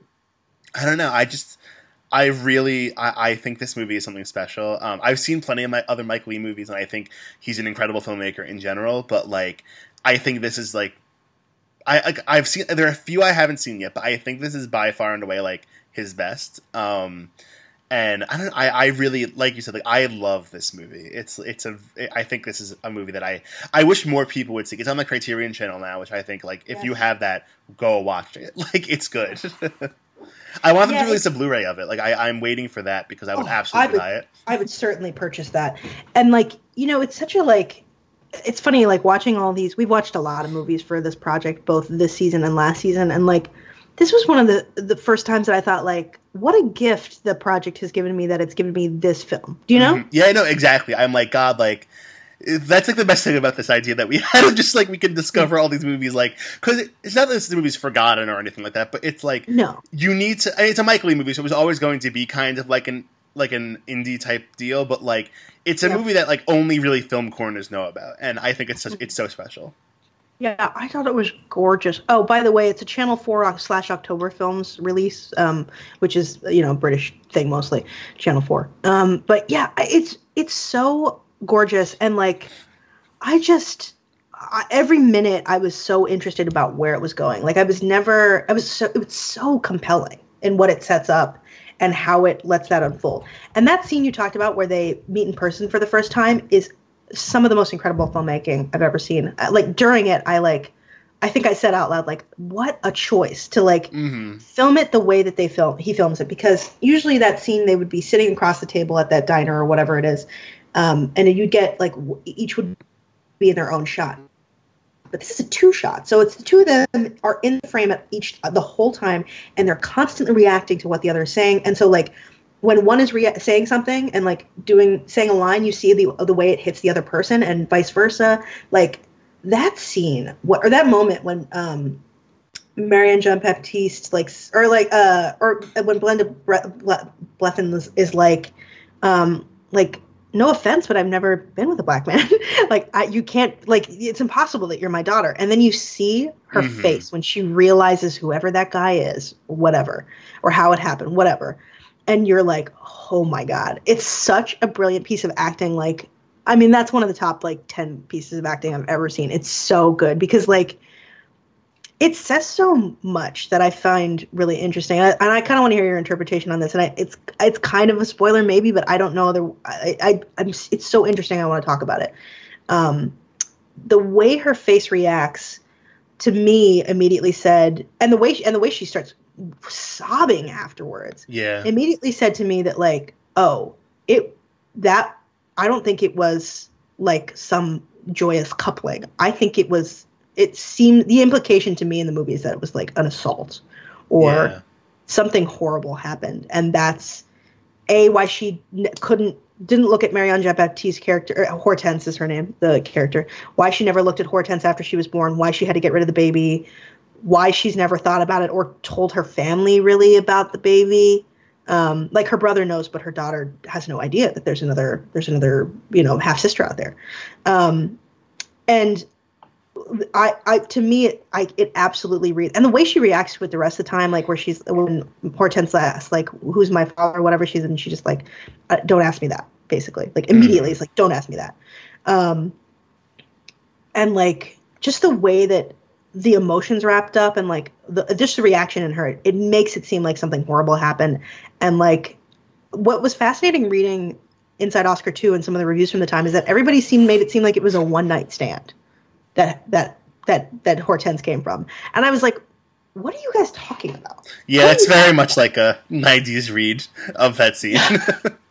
yeah i was like have men never heard of rape because they do it all the time like Jesus I don't. It was so strange to me. Like everything I read said like one night stand, and I was like, okay, where are we getting that? Like, is that are we not wanting to spoil, or or are y'all just like not even considering? You know? Timothy Spall even has a line, and I don't remember it for sure. Um, Mhm. Like, I mean, uh, uh, like spoiler alert for the, this movie. Yeah. Like, you should all watch it. But um, like, he has a line at the end when like everything is like comes out and everything, Mhm. and I wish I wrote it down, but I can't remember it. But like, his line implies it was some sort of assault that he knew about. Like, yes, it's it's the sort of thing and again like you said it's like brenda blethyn's whole um performance is like choices but in a good way like it's like it is a very it's a performance that could have been really bad but Yeah. she's very controlled with it and you know she breaks down sobbing and is like clearly horrified to remember whatever she remembers so it's like Yeah. I don't understand how. Plus, she's supposed to be pretty young, if I remember correctly, when she had her. Um, six, six, 15 or sixteen, I think. yeah, so it's like I don't think we're supposed to assume one night stand from any of that. Like it's like all of the factors point to something else, and I think, um, I don't know. Like I love that they Yeah. never tell you. Like I think it's like it's we don't need all of that, but like Yeah, their performances say enough where you can figure it. Even even the way Marianne John Baptiste plays that scene, it's as if like she knows as well. Like she's put it together. yeah.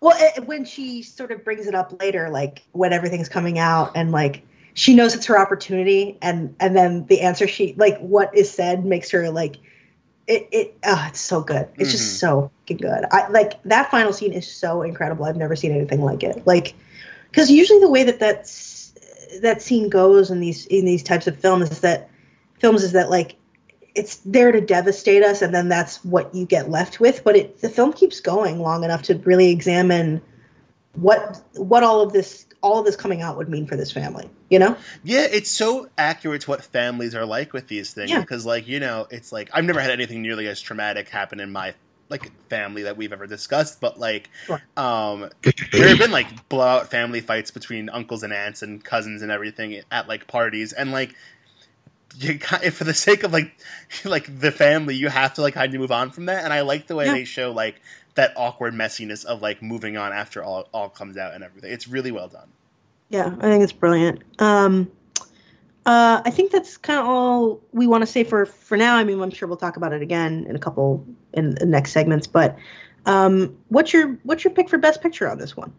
It's really tough, but I, I, I will go with Secrets and Lies. I think um, I love Jerry Maguire so so so much, and but so like I'm almost like removing it from the narrative because I'm like I can't be objective with that. So I will I'm gonna go with Secrets and Lies. Yeah, I it you know if it if if the question weren't the English Patient or Secrets and Lies, I might go with Secrets and Lies, and it, it's also probably a recency bias, like an a film an unfamiliarity bias based on you know uh, versus a, a like a long familiarity bias. Right. Um, but yeah, like I wouldn't. I'm not going to take it from the English Patient. Um, It's a good pick. that's yeah, like and either one, I would have been happy winning. I think realistically, even at the time, I feel like either one hmm um, if I'd seen. Although I don't know if I would have gotten Secrets and Lies as a kid because there's so much that you have to read on people. Yeah, absolutely. Um, I think I, it would have fully gone over my head if I was if I, was young. yeah, I'd have been like, that lady's crazy, you know. um, but yeah, I, I I'm still watching it. Like both of them are good, but I, I'm gonna keep it with the English Patient.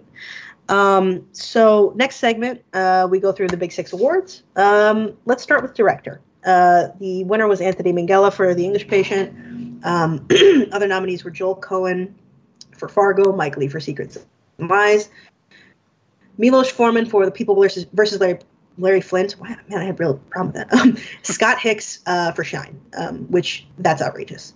Um, I actually, I, this is where I would give it to Mike Leigh. I think I love Minghella, and I think he does incredible work with that film, both visually and in the fact that he wrote it. But I mean, Secrets and Lies is such a masterpiece.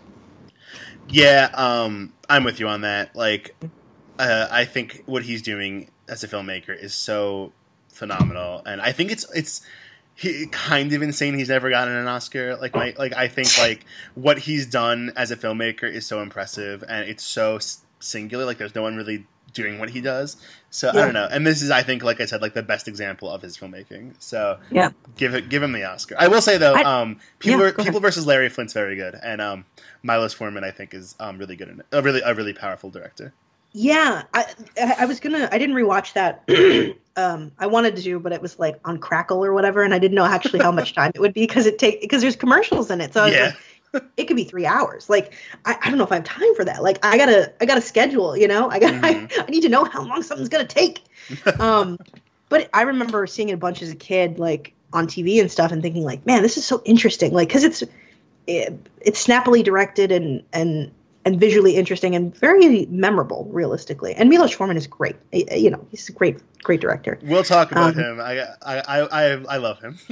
Oh, I know. There's so many Milos Forman things to talk about eventually. Um, but yeah, I, I definitely would keep it with, uh, or uh, give it to uh, Mi- Mike Leigh. Um, which, like, you're right. Like, he is a fascinating director. I didn't like Peterloo from earlier this year. Was it earlier this year or last year? yeah, don't I still have to watch that. That's one that I. Um, it's on Amazon Prime, and I'm like, it's like three hours, so I have to just It's like long. carve out the time. Yeah. and it's like I don't like the film, but the directing is very is the most interesting thing about it for me. Like everything else sucks about it, like for the most part. I think the storytelling's not very good and all that, but like the directing, especially in the final scenes, is incredible.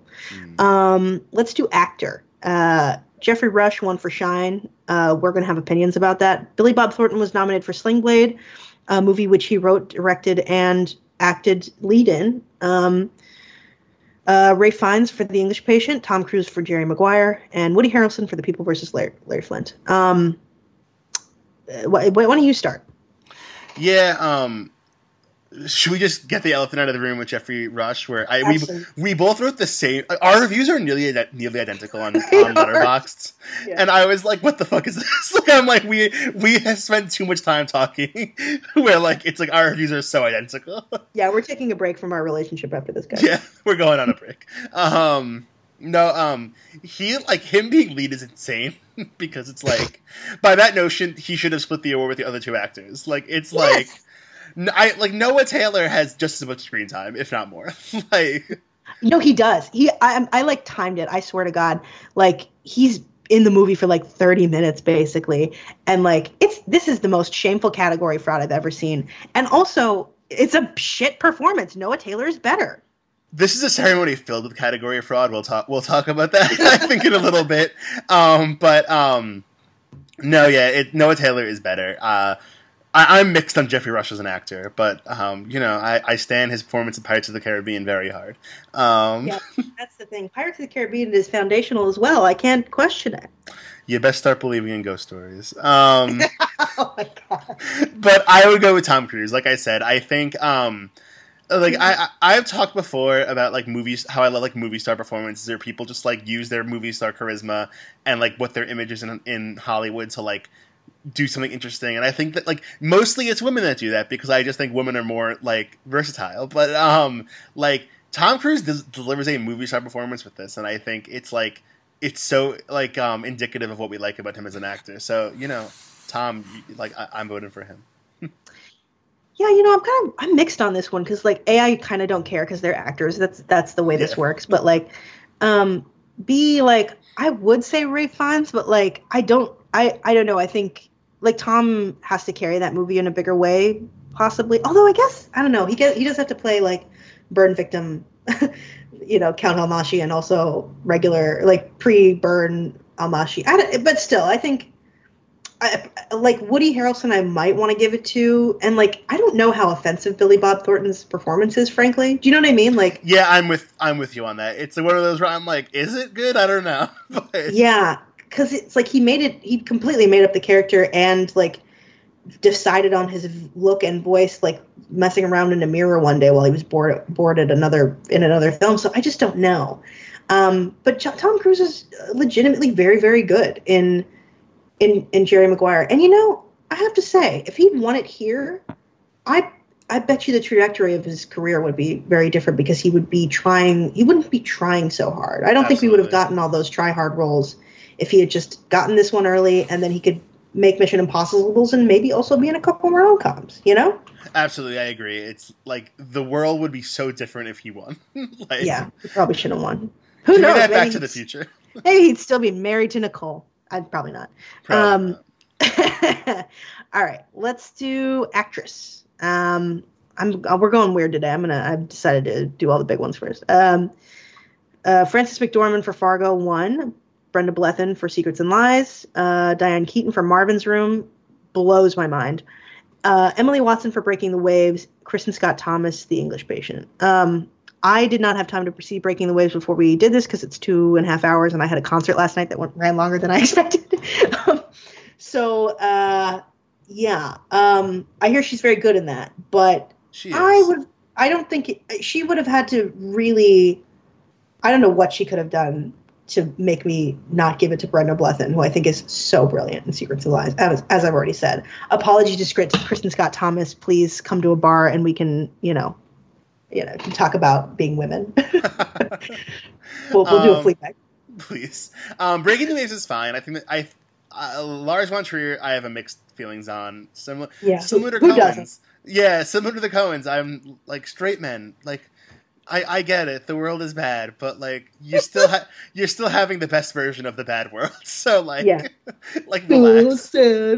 yeah, totally. But um she's good in it though. Um yeah. um what is it? Um I would give it to Brenda Blethyn too. I don't want to get too into it because I will have thoughts on the actress category when we get to supporting. But um yeah, Brenda Blethyn's good. I, I think she's amazing. I would give it to her yeah, easily. She's great. She's great. Um yeah. Uh, let's do. Did you ever watch Marvin's Room, by the way? Years ago, but y- yes, and um, it's not good. no, I couldn't believe how bad it was. Oh yeah, of course we you watched it. We talked about it. What a wild film, and especially like Keaton's. I don't know. It's weird. Uh, don't watch that film, people. Good God, is Leo DiCaprio bad in it? Um, oh yeah, that's how we got in the Leo discussion. yeah, we had a whole Leo discussion. That was St- you know, Streep too, right? Um, yeah, Meryl okay. Streep is in it as as Leo's mother. Um, yikes. And De Niro uh, or no, not De Niro. No. Uh, oh, he's in it. He plays a doctor. Okay, yeah. I was like, it's four people, and I cannot think of the fourth, but yeah. It's not a major role. He's just like around. It's yeah. very strange. Um, yeah, not a good film. People don't watch it. There's a there's a there are so many films to watch this year. Don't watch that one. hmm Um, supporting actor, Cuba Gooding Jr. won. Uh, Armin Mueller Stahl uh, was nominated for Shine. He plays the um, mean father. Edward Norton for Primal Fear. James Woods for Ghost of Mississippi, which uh, I've seen in. Uh, you haven't seen that, right? So I think I watched it in school at some point. like I, I looked up the trailer, but I was just like, I don't need to watch a James Wood performance. like, yeah. Although it's funny to watch him play like a white supremacist and be like, "Wow, um, foreshadowing." yeah. uh, and then William H Macy for Fargo. Um, uh, I don't know. Uh, this is a tough one. I think I don't like Shine, but that that guy is very good. Mueller Stahl. Um, they open the envelope. That guy from Shine. Like, yeah, dude from Shine. That sh- Shine dude. It's t- this is a shite category. I have to be honest. Um, yeah, there's someone. Yeah. Um, yeah, wh- someone was snubbed who I will talk about when we get to our later category. Who I just oh, think so many people were snubbed. Absolutely. Yeah, there's one person who I'm just like, oh, really? They're not. They're not here. But um, yeah, it's like, it's not great. I like, like we said, like I think Cuba Gooding Jr. is fine, but like, Mhm. it's a lot of a performance. Um, Yeah. and I think William H Macy is kind of the lead in Fargo, so I think it's like I agree. Yeah. I'd give it to Yeah. Edward Who else? Norton, I guess. the, who else would be the lead in that? Right. Yeah, that's a good point. I'd give it to Edward Norton, I guess. I think Primal Fear is a fun movie. Um, that's another one that I watched a lot as a kid because my Mm. mom like is loves it. Um, so like, yeah, I, I give it to. I think it's a good performance. I don't love Edward Norton as an actor, but I think it's probably like the best he's ever been. Yeah, and this is the, the performance that put him on the map. It's a weird performance because he has to do a lot in it, Yeah. and the movie is bizarre. Honestly, I mean, it's I, I saw it for the first time for this actually, but like, I don't know, it's weird. I didn't, I don't, I don't know how I feel about it. Like, it's so strange, and, and he's really good in it. But I actually might give it to that that I'm gonna give it to that Mueller Stahl guy because I actually think that was a pretty good performance. And like the only thing I liked about a movie that was shit. yeah. Um, let's do the most controversial category. yes. Uh, Juliette Binoche for The English Patient uh, won. Barbara Hershey uh, was nominated for A Portrait of a Lady. Joan Allen for The Crucible. Uh, Lauren Bacall for The Mirror Has Two Faces. And Marianne John Baptiste for Secrets and Lies. Um, you go ahead. yeah. So okay, this is interesting. Uh, like I Drag said, her. like like I've said many many times, um, I am not a category fraud police. I genuinely don't care. Yeah. But Juliette Binoche and Marianne Jean Baptiste are absolutely the lead, the leads of those movies, and it is insane to me they are both nominated and supporting to a point where I almost cannot like. I think they're both wonderful in those movies. I think Juliette Binoche is incredible. Um, I think Marianne John Baptiste, like like we said, they're both incredible. Like not putting like I, I I'm like, but they're not supporting, and it's like genuinely, I feel like I'm like we're robbing the, the supporting performances that are actually good, uh, Yeah. that are actually supporting performances. Um, so I will go, like my my my true vote, I guess, would be Marianne John Baptiste because I think she's good. But like, if we're like actually honoring what supporting actress means, I think it'd be Barbara Hershey. Um, Barbara Hershey for the portrait for the um the Portrait of a Lady, which is a phenomenal movie that I watched for this. Um, Barbara Hershey's so good. She's like camping Mm. it up, and she's just like, it's it's like this inc- insane performance of like this like horny manipulative like rich woman, and um, and I'm just like, please do this forever. like I could watch a whole movie of this. Um, but like Juliette Binoche and Marianne Jo- John Baptiste are both wonderful. Yeah. Yeah, it is category fraud. Uh, Absolutely, and I, I kind of care about category fraud more because yeah, abs- absolutely right. There's there's there's another bunch of other performances here that like are true supporting performances that like fully deserved wins, um, or at least uh, um, nominees. And they're like Bonnie Hunt should be in this fucking group for fuck's sake, Bonnie You Hunt know, and Regina a- King from G- uh, from Jerry Maguire, both really yeah. great. because those are both real supporting supporting actress performances and and they're unacknowledged because there's you know truly two leads in here um but i get it i mean li- li- listen it's miramax they played the game better than most people and it paid off you know binoche won uh, in a big Yeah. surprise win um because everybody thought lauren bacall was going to win for the mirror has two faces Did you ever see the video of Lauren Bacall at the Oscars? bitch i was watching it live are you kidding me she is not happy. oh, she's pissed. It's great television. On like the this is why the English patient is so formative because it was this was the first Oscars I watched. So like I the the fucking gag. It's like such an it's such a, a great telecast. Like you can get p- pieces of it all over the place on the internet. Like watch it, people. It's so fascinating because like every time the English Patient wins, you can see like all the other studios and people getting fucking furious. so funny. He's like, God damn it, dominating, and it's and it's an independent picture, so it's like it feels like the end of Hollywood. Um, but yeah, I would actually give it to the Lauren, to Lauren Bacall for The Mirror Has Two Faces because I don't uh, acknowledge a Portrait of a Lady, the novel, or Henry James. So unfortunately, they're just they're not involved. Uh-oh. Um, jo- Joan Allen is really good in The Crucible. I will say that The Crucible is pretty good. I would say. I'm not a fan of that mo- the movie, but she's good. Um, and so I is Winona Ryder. I'm saying that based on like when I watched it long time a long time ago. I haven't rewatched it, so who knows? I might not like it now. You know? Yeah, we watched it in school. I'm going off my memory too, like a school Yeah. viewing. Yeah. Um, but yeah, I'd give it to Lauren Bacall for a movie that I liked very much and that you do not like. Should, do, we, do we want to talk about it? Yeah, we have time to talk about it fast. Um, Yeah, let's talk about it pretty quickly. I uh, I've been thinking about it a lot because I think it's probably the movie we disagree with the like disagree on the most in the time Yeah. that we've been recording these. Um, uh, do you want to talk about it really fast? Um, I know you love it.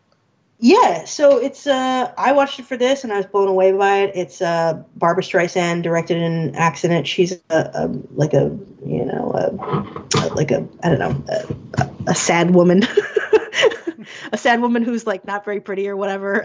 Like who uh, is a teacher and um, uh, Jeff Bridges is another teacher who has decided that he doesn't want to have sex anymore because it just ruins his his perception of things and he can't think and he can't write his book and blah blah blah blah. He's an asshole.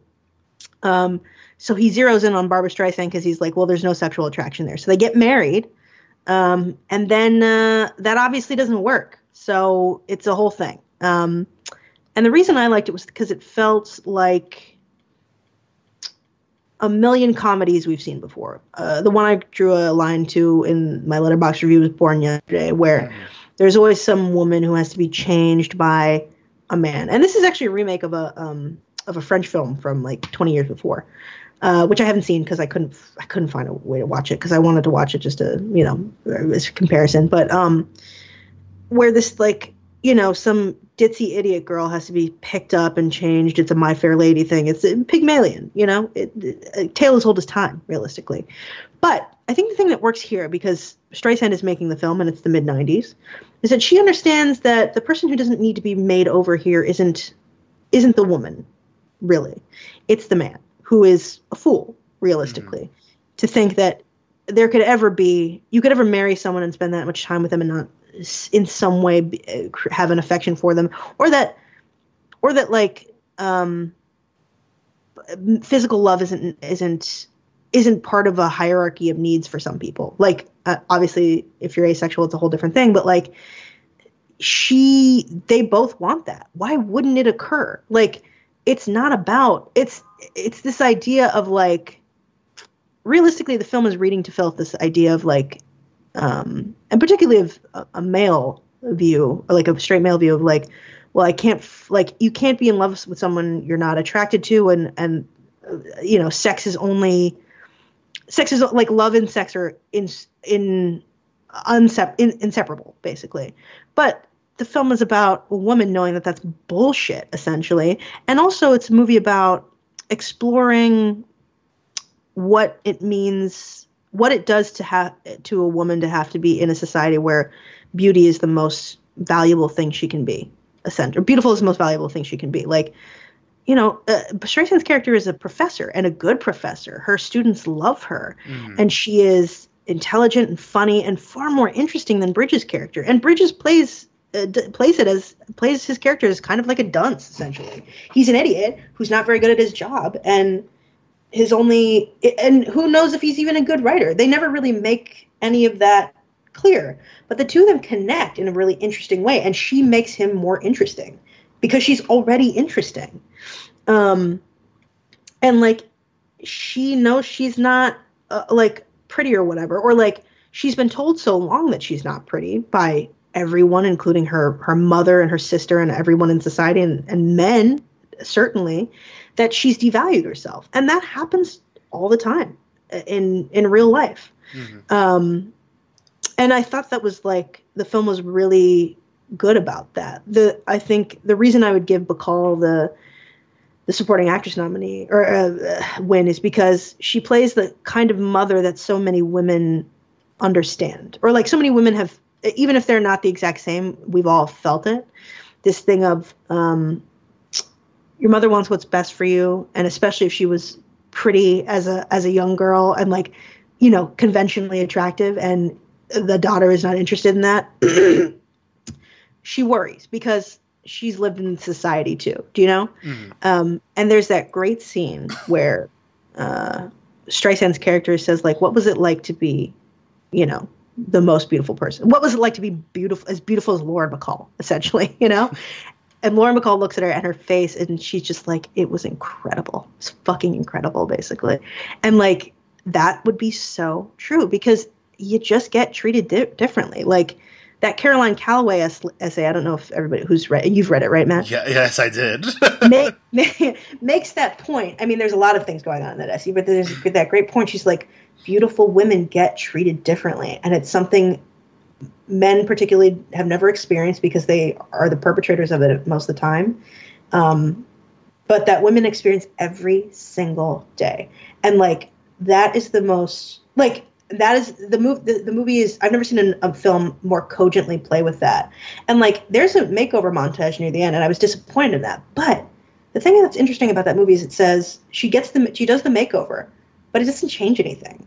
In fact it makes her less appealing to her like her friends are like you've changed and everybody's like and she's less happy after she becomes this like beautiful woman or whatever after she's given in because she has to change so much about herself. And the film examines that. And like you get the implication by the end that like she's just gonna she yeah maybe she'll be like it's great that she'll be healthier or whatever blah blah blah. But she's also not gonna like it's not gonna become everything for her. She's now understood that like yeah i can be that thing too but it's not integral to who i am. So like it's just the the best way i've seen a, a film explore that.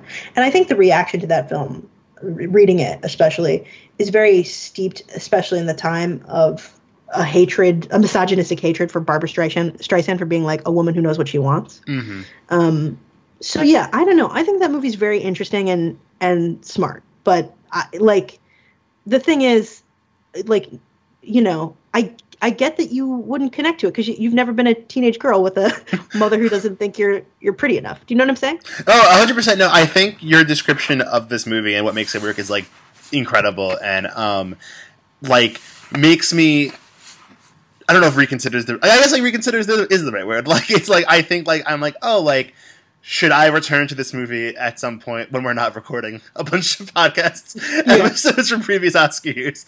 Return to it and try to like look at it at a different angle. I definitely I went into it basically blind. Like I um did not mm-hmm. even read about. I didn't know the plot. I just rented it because I saw it was an Oscar nominee, and I was like, oh, like I think I expected like one thing like a very standard romantic comedy, and I it's not that at all, like you've said. Um, and that leads to my big issue with the film. I think is that I I just do not think like they have any chemistry whatsoever. Jeff Bridges and her, and I think um, like they're both good. I think Bar- I should say Barbra Streisand. I think is an incredible director, and um, yeah. fucking Yentl is like I, I like that movie has become like a weird joke, and I think like I watched it like a few months ago and I was like, this movie fucks. Like, this is a like this is a great movie. It's like super horny and it's wonderful and I love it so yeah. much.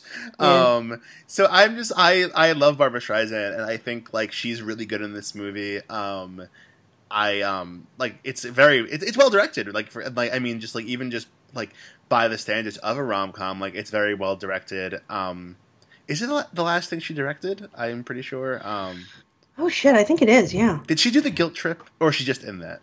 No, um, she's just in it. Okay. Yeah, that was her her return to things after a long break of acting. But yeah, I, I don't think I think you might be right. That might be the last thing she's directed. Damn, it's a, that's a shame. That's the biggest thing. I'm like, she should direct more. I'm interested in returning to the movie based on your description and seeing like if I can appreciate it in a different angle than what I watched the first time.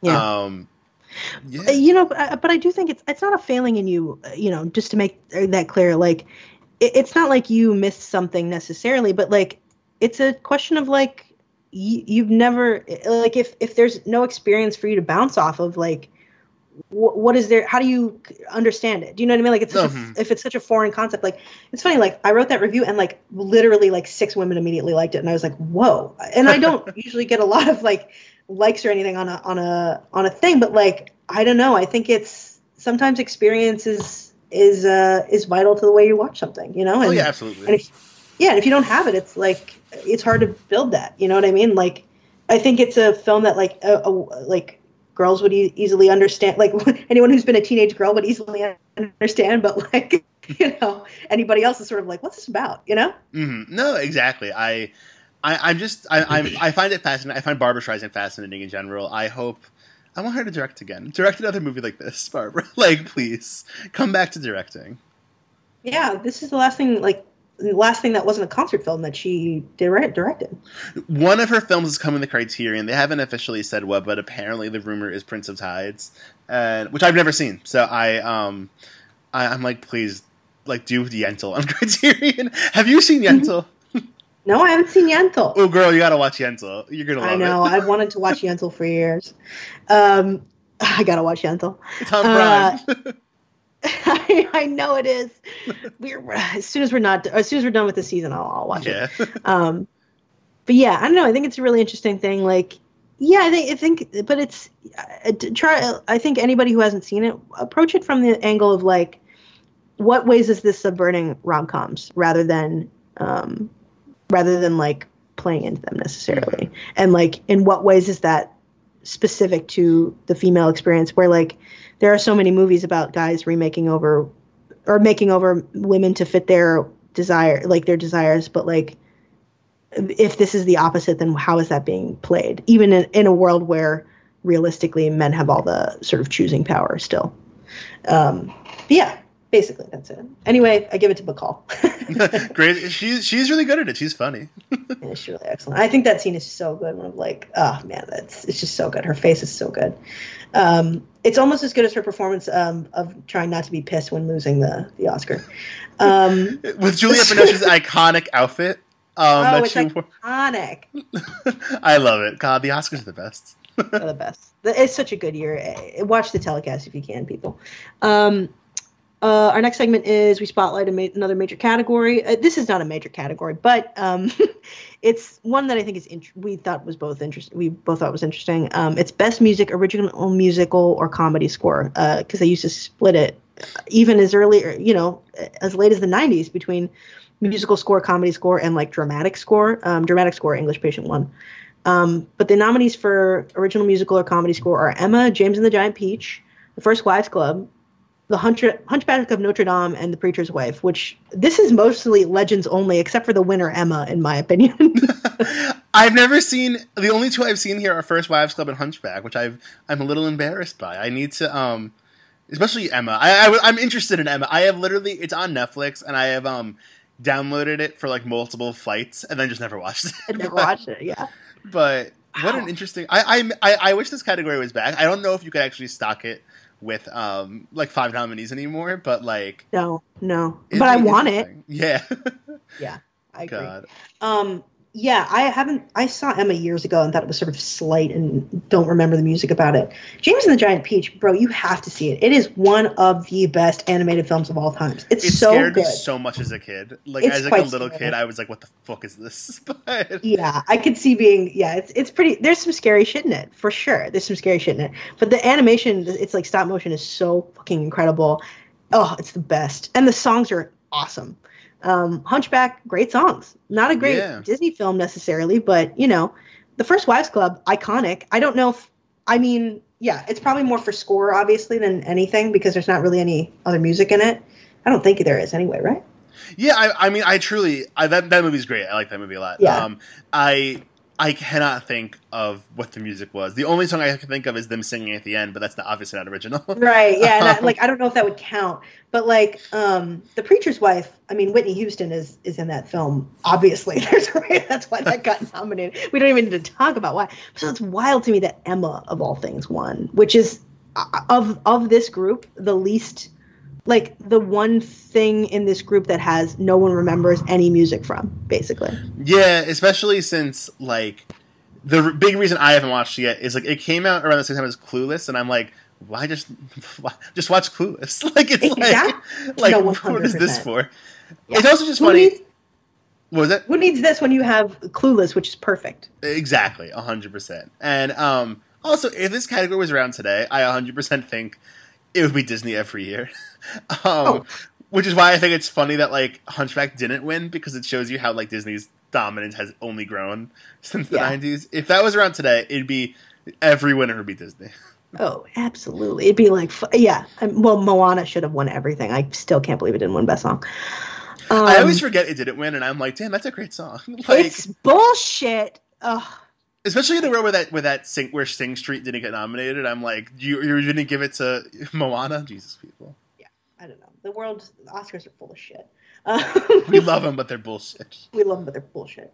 Uh, so our final segment is for your consideration, where we um, spot what a year. Yeah, buckle in for another hour, people. We hope you're I should have set aside an hour and a half for this part. Um, you can start. Well, let's just get it out of the way. Should we just talk about Bounds? Should we talk about what? Bounds. Yes, please. um, Bounds the best. It's like it's it, like that's the first one that jumps out to me when I um look at the movies from this year. That um, I don't know. The Wachowskis are are really wonderful, and I've only grown to like them more as they're away from us. and um, Bound is probably the last Wachowski that I saw in terms of like when I saw it at, at a given time. But like, man, if it didn't like just revive my interest in them as filmmakers, and um, I I love this movie. I I I, own it on Blu-ray. Um, I've watched Bound so many times in my life, and obviously it never had any chance at the Oscars for many reasons. But it should have. Here's a question though: Tilly in supporting, or no, no, Tilly in lead and Gershon in supporting. I'd have to watch it again to know for sure. Um, I'm just, just like it's so good. It's clearly we've talked about this movie a lot offline because I literally assumed that you would nominate both of them and you didn't question, you didn't argue it. I it's like it's tough. They're they're both so good. I think of like that shot of Jennifer Tilly like laying down with the money around her all the time. It is so good. like I watched that for the first time earlier this year. Uh, you know this, but and like if I my fucking wig was in space, I just couldn't handle it. I was like, I, I saw it at the Alamo, and it was like fully. I didn't. It, it didn't say it on there, but it was like fully a les- lesbians only screening, and I was like, I feel like I'm not gay enough to be in here. Like I was like, am I allowed like to sit in this theater to watch this? Like, bro, they're they're both so good in that. Like Jennifer Tilly, oh, is so fucking brilliant in that movie. It's like shameful. It's shameful. yeah, and it's Gina Gershon like really ch- like changing her persona ever so slightly to be a little more butch and everything, and it's like Yeah. it's fascinating to watch. It's Kristen Stewart realness, and I'm here for it. People watch fucking Bound. It's so good. Um, I feel like it's finally kind of gotten like appreciation Yeah. in the mainstream because the Wachowskis have like, I think people like them again, at least on some level. But God, it's so good. Reboot that next Wachowskis, like do Matrix Four and then do Bound again. Do bound two. Yeah. bound the bounding.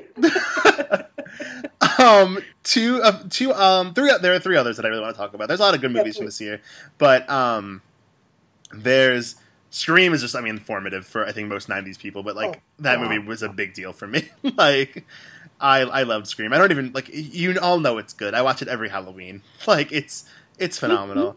um one movie that uh, Romeo and Juliet like with by Baz Luhrmann. Um I saw it in high school like I liked it quite a bit. I I bought the soundtrack. um and it's like I think it's good. And then like one English degree later, I um I watched it recently with a friend of mine who like she and I are both like we both did the English program at Rutgers together. We're both really into Shakespeare. We see a lot of productions together. Um we watched it together and um she had never seen it and Oh. I had not seen it since high school probably. And I was like, "Oh, it probably won't be that good. Like it's probably like a like a not it hasn't aged great. It aged better than I thought. Like I like it so much more watching it now. Like both I on can imagine, especially now that you're like fully, fully, you know, queer mat. Like, you, yeah. I, it's oh, No, Young Hearts Run Free is honestly one of the most transcendent scenes of all time in film ever. It is phenomenal, both as like this distillation of the 90s into one piece of film. Like it's like it's it's the 90s incarnate. And then um also like baz luhrmann just gets that play in a way that like i think a lot of people that adapt traditional versions of it don't get. Like he gets the subtext. He gets like little little things about the characters that like aren't necessarily apparent unless you really really read the text and everything. Um, he gets how horny it is. Like it's not like this like love story. It is like this movie, but very hormonal teens. And I They're just teenagers. think, yeah, it's it is. He's such a good director. I think I think the same way about Gatsby. Like I think like he he understands that text better than most people who do regular, very by the book adaptations do. And I um I I think he's phenomenal. I, I Romeo and Juliet so good. Claire Danes, relative an Oscar nomination. That shot of her with the angel wings on on the balcony is just what cinema's all about. like it is, and the score there is so good. This it's so sweeping and romantic, and like you know, we've you and I have talked online about like is Leo good? Um, and he's he's good in this in that uh, I said it to you, but like the tone is so insane and the level is so insane that he is kind of not great in it, but it works because of what he's given. Like mm-hmm. he's this he does the same performance in Marvin's room, but it doesn't make sense in that. yeah. No, he had one mode as a kid. And it's like like I think this mode this movie's just more in line with what his mode is. Yeah. Yeah. And he's very good. I like him a lot in this. I mean, he's so dreamy. This was realistically Titanic is what really sent girls my that you know, my age at the time into a tizzy and like made us you know, paste pictures on our wall or whatever. But like, I remember seeing this first, I think, and being like, "Oh shit, this is like who did who this young man? Who this pretty boy?" he's um, he's he's pretty in it. yeah. Well, when he, it's that thing of like, I think one of his best acting moments of all time is when they see each other through the fish tank. It's so stupid. but it's so good. it's so good. When they see each other through the fish tank and he's so attracted to her that he bumps into the fish tank because it's like it's clear and he's just like his nose briefly hits it because he just wants to talk to her so bad. I think that's so bizarrely like sexy and and sums up everything that that moment should be is that they instantly fall in love and there's instantly a connection of realistically as you said insane teenage sexuality. Yeah, oh god, I love it so much. It's such a good movie. I it's honestly like one of the best Shakespeare film adaptations. like that, that just like fully gets the play. I don't know. I love it. And then um one more really fast. Um The Birdcage, which is similar to Jerry Maguire, um one of those R-rated movies I just watched from a very young age um, because my parents liked it a lot and they didn't really care. It's a light, it's a light R. Like they they didn't really care about me seeing it. And um I love this movie. It had been like ten years since I had last watched it, maybe even more, honestly. Um, and I watched it like a few a few months ago before we decided to do, the, do this episode in the podcast, but like um, relatively recently.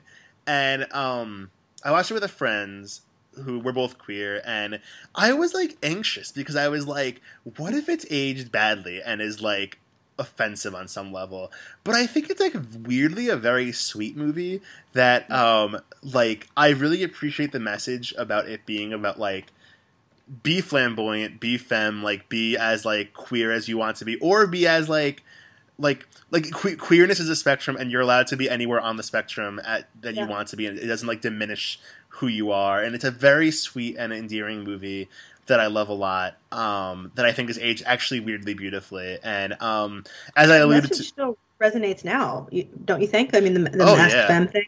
Absolutely, it's like it still really resonates, and um, in a weird way, especially tied with um, the fact that for those who don't know, it's about like um, Robin Williams and Nathan Lane are a gay couple who run a um, a drag bar together, and um, their son, Robin Williams' son, from a previous relationship with a woman, um, is getting married to the daughter of a Republican senator, and he needs them to pretend to be a straight family for like the meeting of the in-laws, and especially tied with the political angle of it, which I forgot about. I forgot that he's like a Republican senator. Um, it feels so relevant today. Of just yeah. like, uh, I mean, it's a little more um, light I think yeah. of like a like a political view than we would get today, but it still feels relevant and um, I don't know. And yeah, shit wasn't as dire back then. Yeah, know? if we made it today, it would be like like much darker. But Yeah. we're getting something kind of like it with Kristen Stewart next year. Um, it's not quite the same. Like it's not going to have like a drag element to it or anything. But like where Kristen Stewart is in a lesbian lesbian relationship with Mackenzie Davis, and like one of their parents is a conservative senator or something like that. And I'm like, please, like, give me this rom com. um, but as I alluded to before, um, Nathan Lane absolutely is my supporting actor win. I think like blows every other performance of those five out of the water. Um, Honey, you're wasting your gum is one of the best lines in any movie in recent memory. God, I love it. Uh, I'm sorry, I'm, I'm daydreaming about her and uh, Mackenzie Davis. Uh, it's really Thanksgiving I 2020. can't bring that up. Can't bring it up in the pod, man. I'm trying to, you know, and directed by Clea DuVall. I mean, stop. Mhm. Oh boy, can't wait. Um, God bless America. um, Thanksgiving 2020. Get hyped. what was I talking about? Yeah, I've totally forgotten. Um, okay, so the movies I would have said, you said a lot of them, honestly. I mean, uh, listen, 1996 is iconic as a as a year of film. Like we talk about 99 a lot, like, and we have been on the site, but like, it's insane how many movies are so formative from 1996. Scream changes the game. Realistically, Romeo plus Juliet changes the game. Mhm. Um, and like so many things change the fucking game. Like some of the things we've talked about, even um, that were nominated for for stuff. Uh, Bound changes so many games. Um, but like, I think there's a couple other ones that are worth mentioning. Uh, some of them were nominated in smaller categories. I this is going to sound like a joke, but I fucking mean it. It's a little insane to me that Independence Day didn't get nominated for more shit. Like that film. Listen, the sequel's bad, terrible, but I I forgot they rewatched this. Yeah, Independence Day. I watched re- rewatched recently, and it is absolutely the highest possible level of Hollywood filmmaking. It is spectacle on a grand scale, and those images that come from it are everybody's seen the White House blown up thing as a, as a GIF or whatever. Uh, Everybody's seen that. Um, the special effects in it are insane, and that's what it got nominated for. Um, but it's perfect Hollywood filmmaking, and like you can see, this is the year that they stop acknowledging that realistically at Hollywood filmmaking in general. Up to this point in history, and like uh, you can, I, I say that, but Titanic is the next year, and that's big Hollywood filmmaking. So uh, take that with a grain of salt. Um, but like this is the year that really they stop they start ignoring big commercial pictures and when people start to sort of diverge from the oscars and not connecting with it. Um, and i think that's a shame in terms of independence day because i think it's a fucking phenomenal film. I wouldn't nominate in any like acting category certainly but in an in like if you imagine an expanded 10 at that time you would absolutely put it in i, th- I think it would have to go in there do you know what i mean Yeah, I've Um, never seen it actually. It's one of those big blind Oh, spots yeah. of mine that I've never seen. But I gotta get to it eventually. It's so long, also. Where I'm just like, shit. it's worth it though. I mean, you don't really notice the time. It's so interesting. I mean, like Vivica Fox is great in it, and everybody's very good in it. It's the film that makes you know Will Smith a really a movie star essentially. Mhm. Um, it's very very good. You should you should see it, Matt. You, I think you'd actually be really into it. Um, I gotta do it for my fellow fellow queer man, Roland Emmerich. yeah, count, counterintuitively, I think you'd really like it. Um, yeah, it's that's it's so good. Um, that's kind of my my like secondary one. The real one that I would actually go bad for the most is One Fine Day. You ever seen One Fine Day? Let me. I don't, the the name is not bump, bumping up to me. Is that um George Clooney or? George Clooney and Michelle Pfeiffer. never seen it? My mom loves it. oh my your mom and i are the same person. Um i'm your mother. But like like, bro you're a rom-com lover. You need as soon as we are off this don't go to the goldfinch. Go rent one fine day.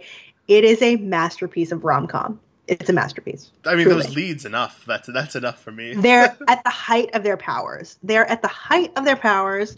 They are two single parents with children who um who are like supposed to um like carpool essentially. Like one is going to pick up the other kid to bring to the um the field trip because the mo- like Michelle Pfeiffer's character and the mother of the the, the ex-wife of Clooney's character um like have a thing that set up for picking up the kids and he's doing it for the first time so he fucks up obviously because he's you know a man Um, and then they basically have to spend the entire day with the kids, trading them off between their jobs. Um, while because the kids they can't bring them to school, they're on the kids are on a field trip, and the one of them has the goldfish for the class, and they have to carry around the goldfish all day. Um, and it's it's masterful. It is their chemistry is wild, and they are beautiful. And it's got little Alex D. Linz um, in it, and uh, and Mae Whitman is the is the other little. Kid. I knew it was May. I'm like, oh, Mae Whitman, shit, like that's yeah. awesome. you, I, Matt, I cannot believe you've not seen this movie. Please watch this film. Like both of them are talk about fucking chemistry and romance. I would get nominate them both in the categories. I'm here for it. I haven't seen it. I'm here for it. both in lead. Put the kids in supporting, and I don't. I the director. I'm not going to do that. I mean, it's fine looking. I would give it cinematography maybe, and possibly possibly a possibly a score. But it uh, wins nine Oscars at the Marissa Carpico. yeah. yeah, it's like in in my world, it's like a fully uh, a, a really tight race between One Fine Day, Scream, and The English Patient.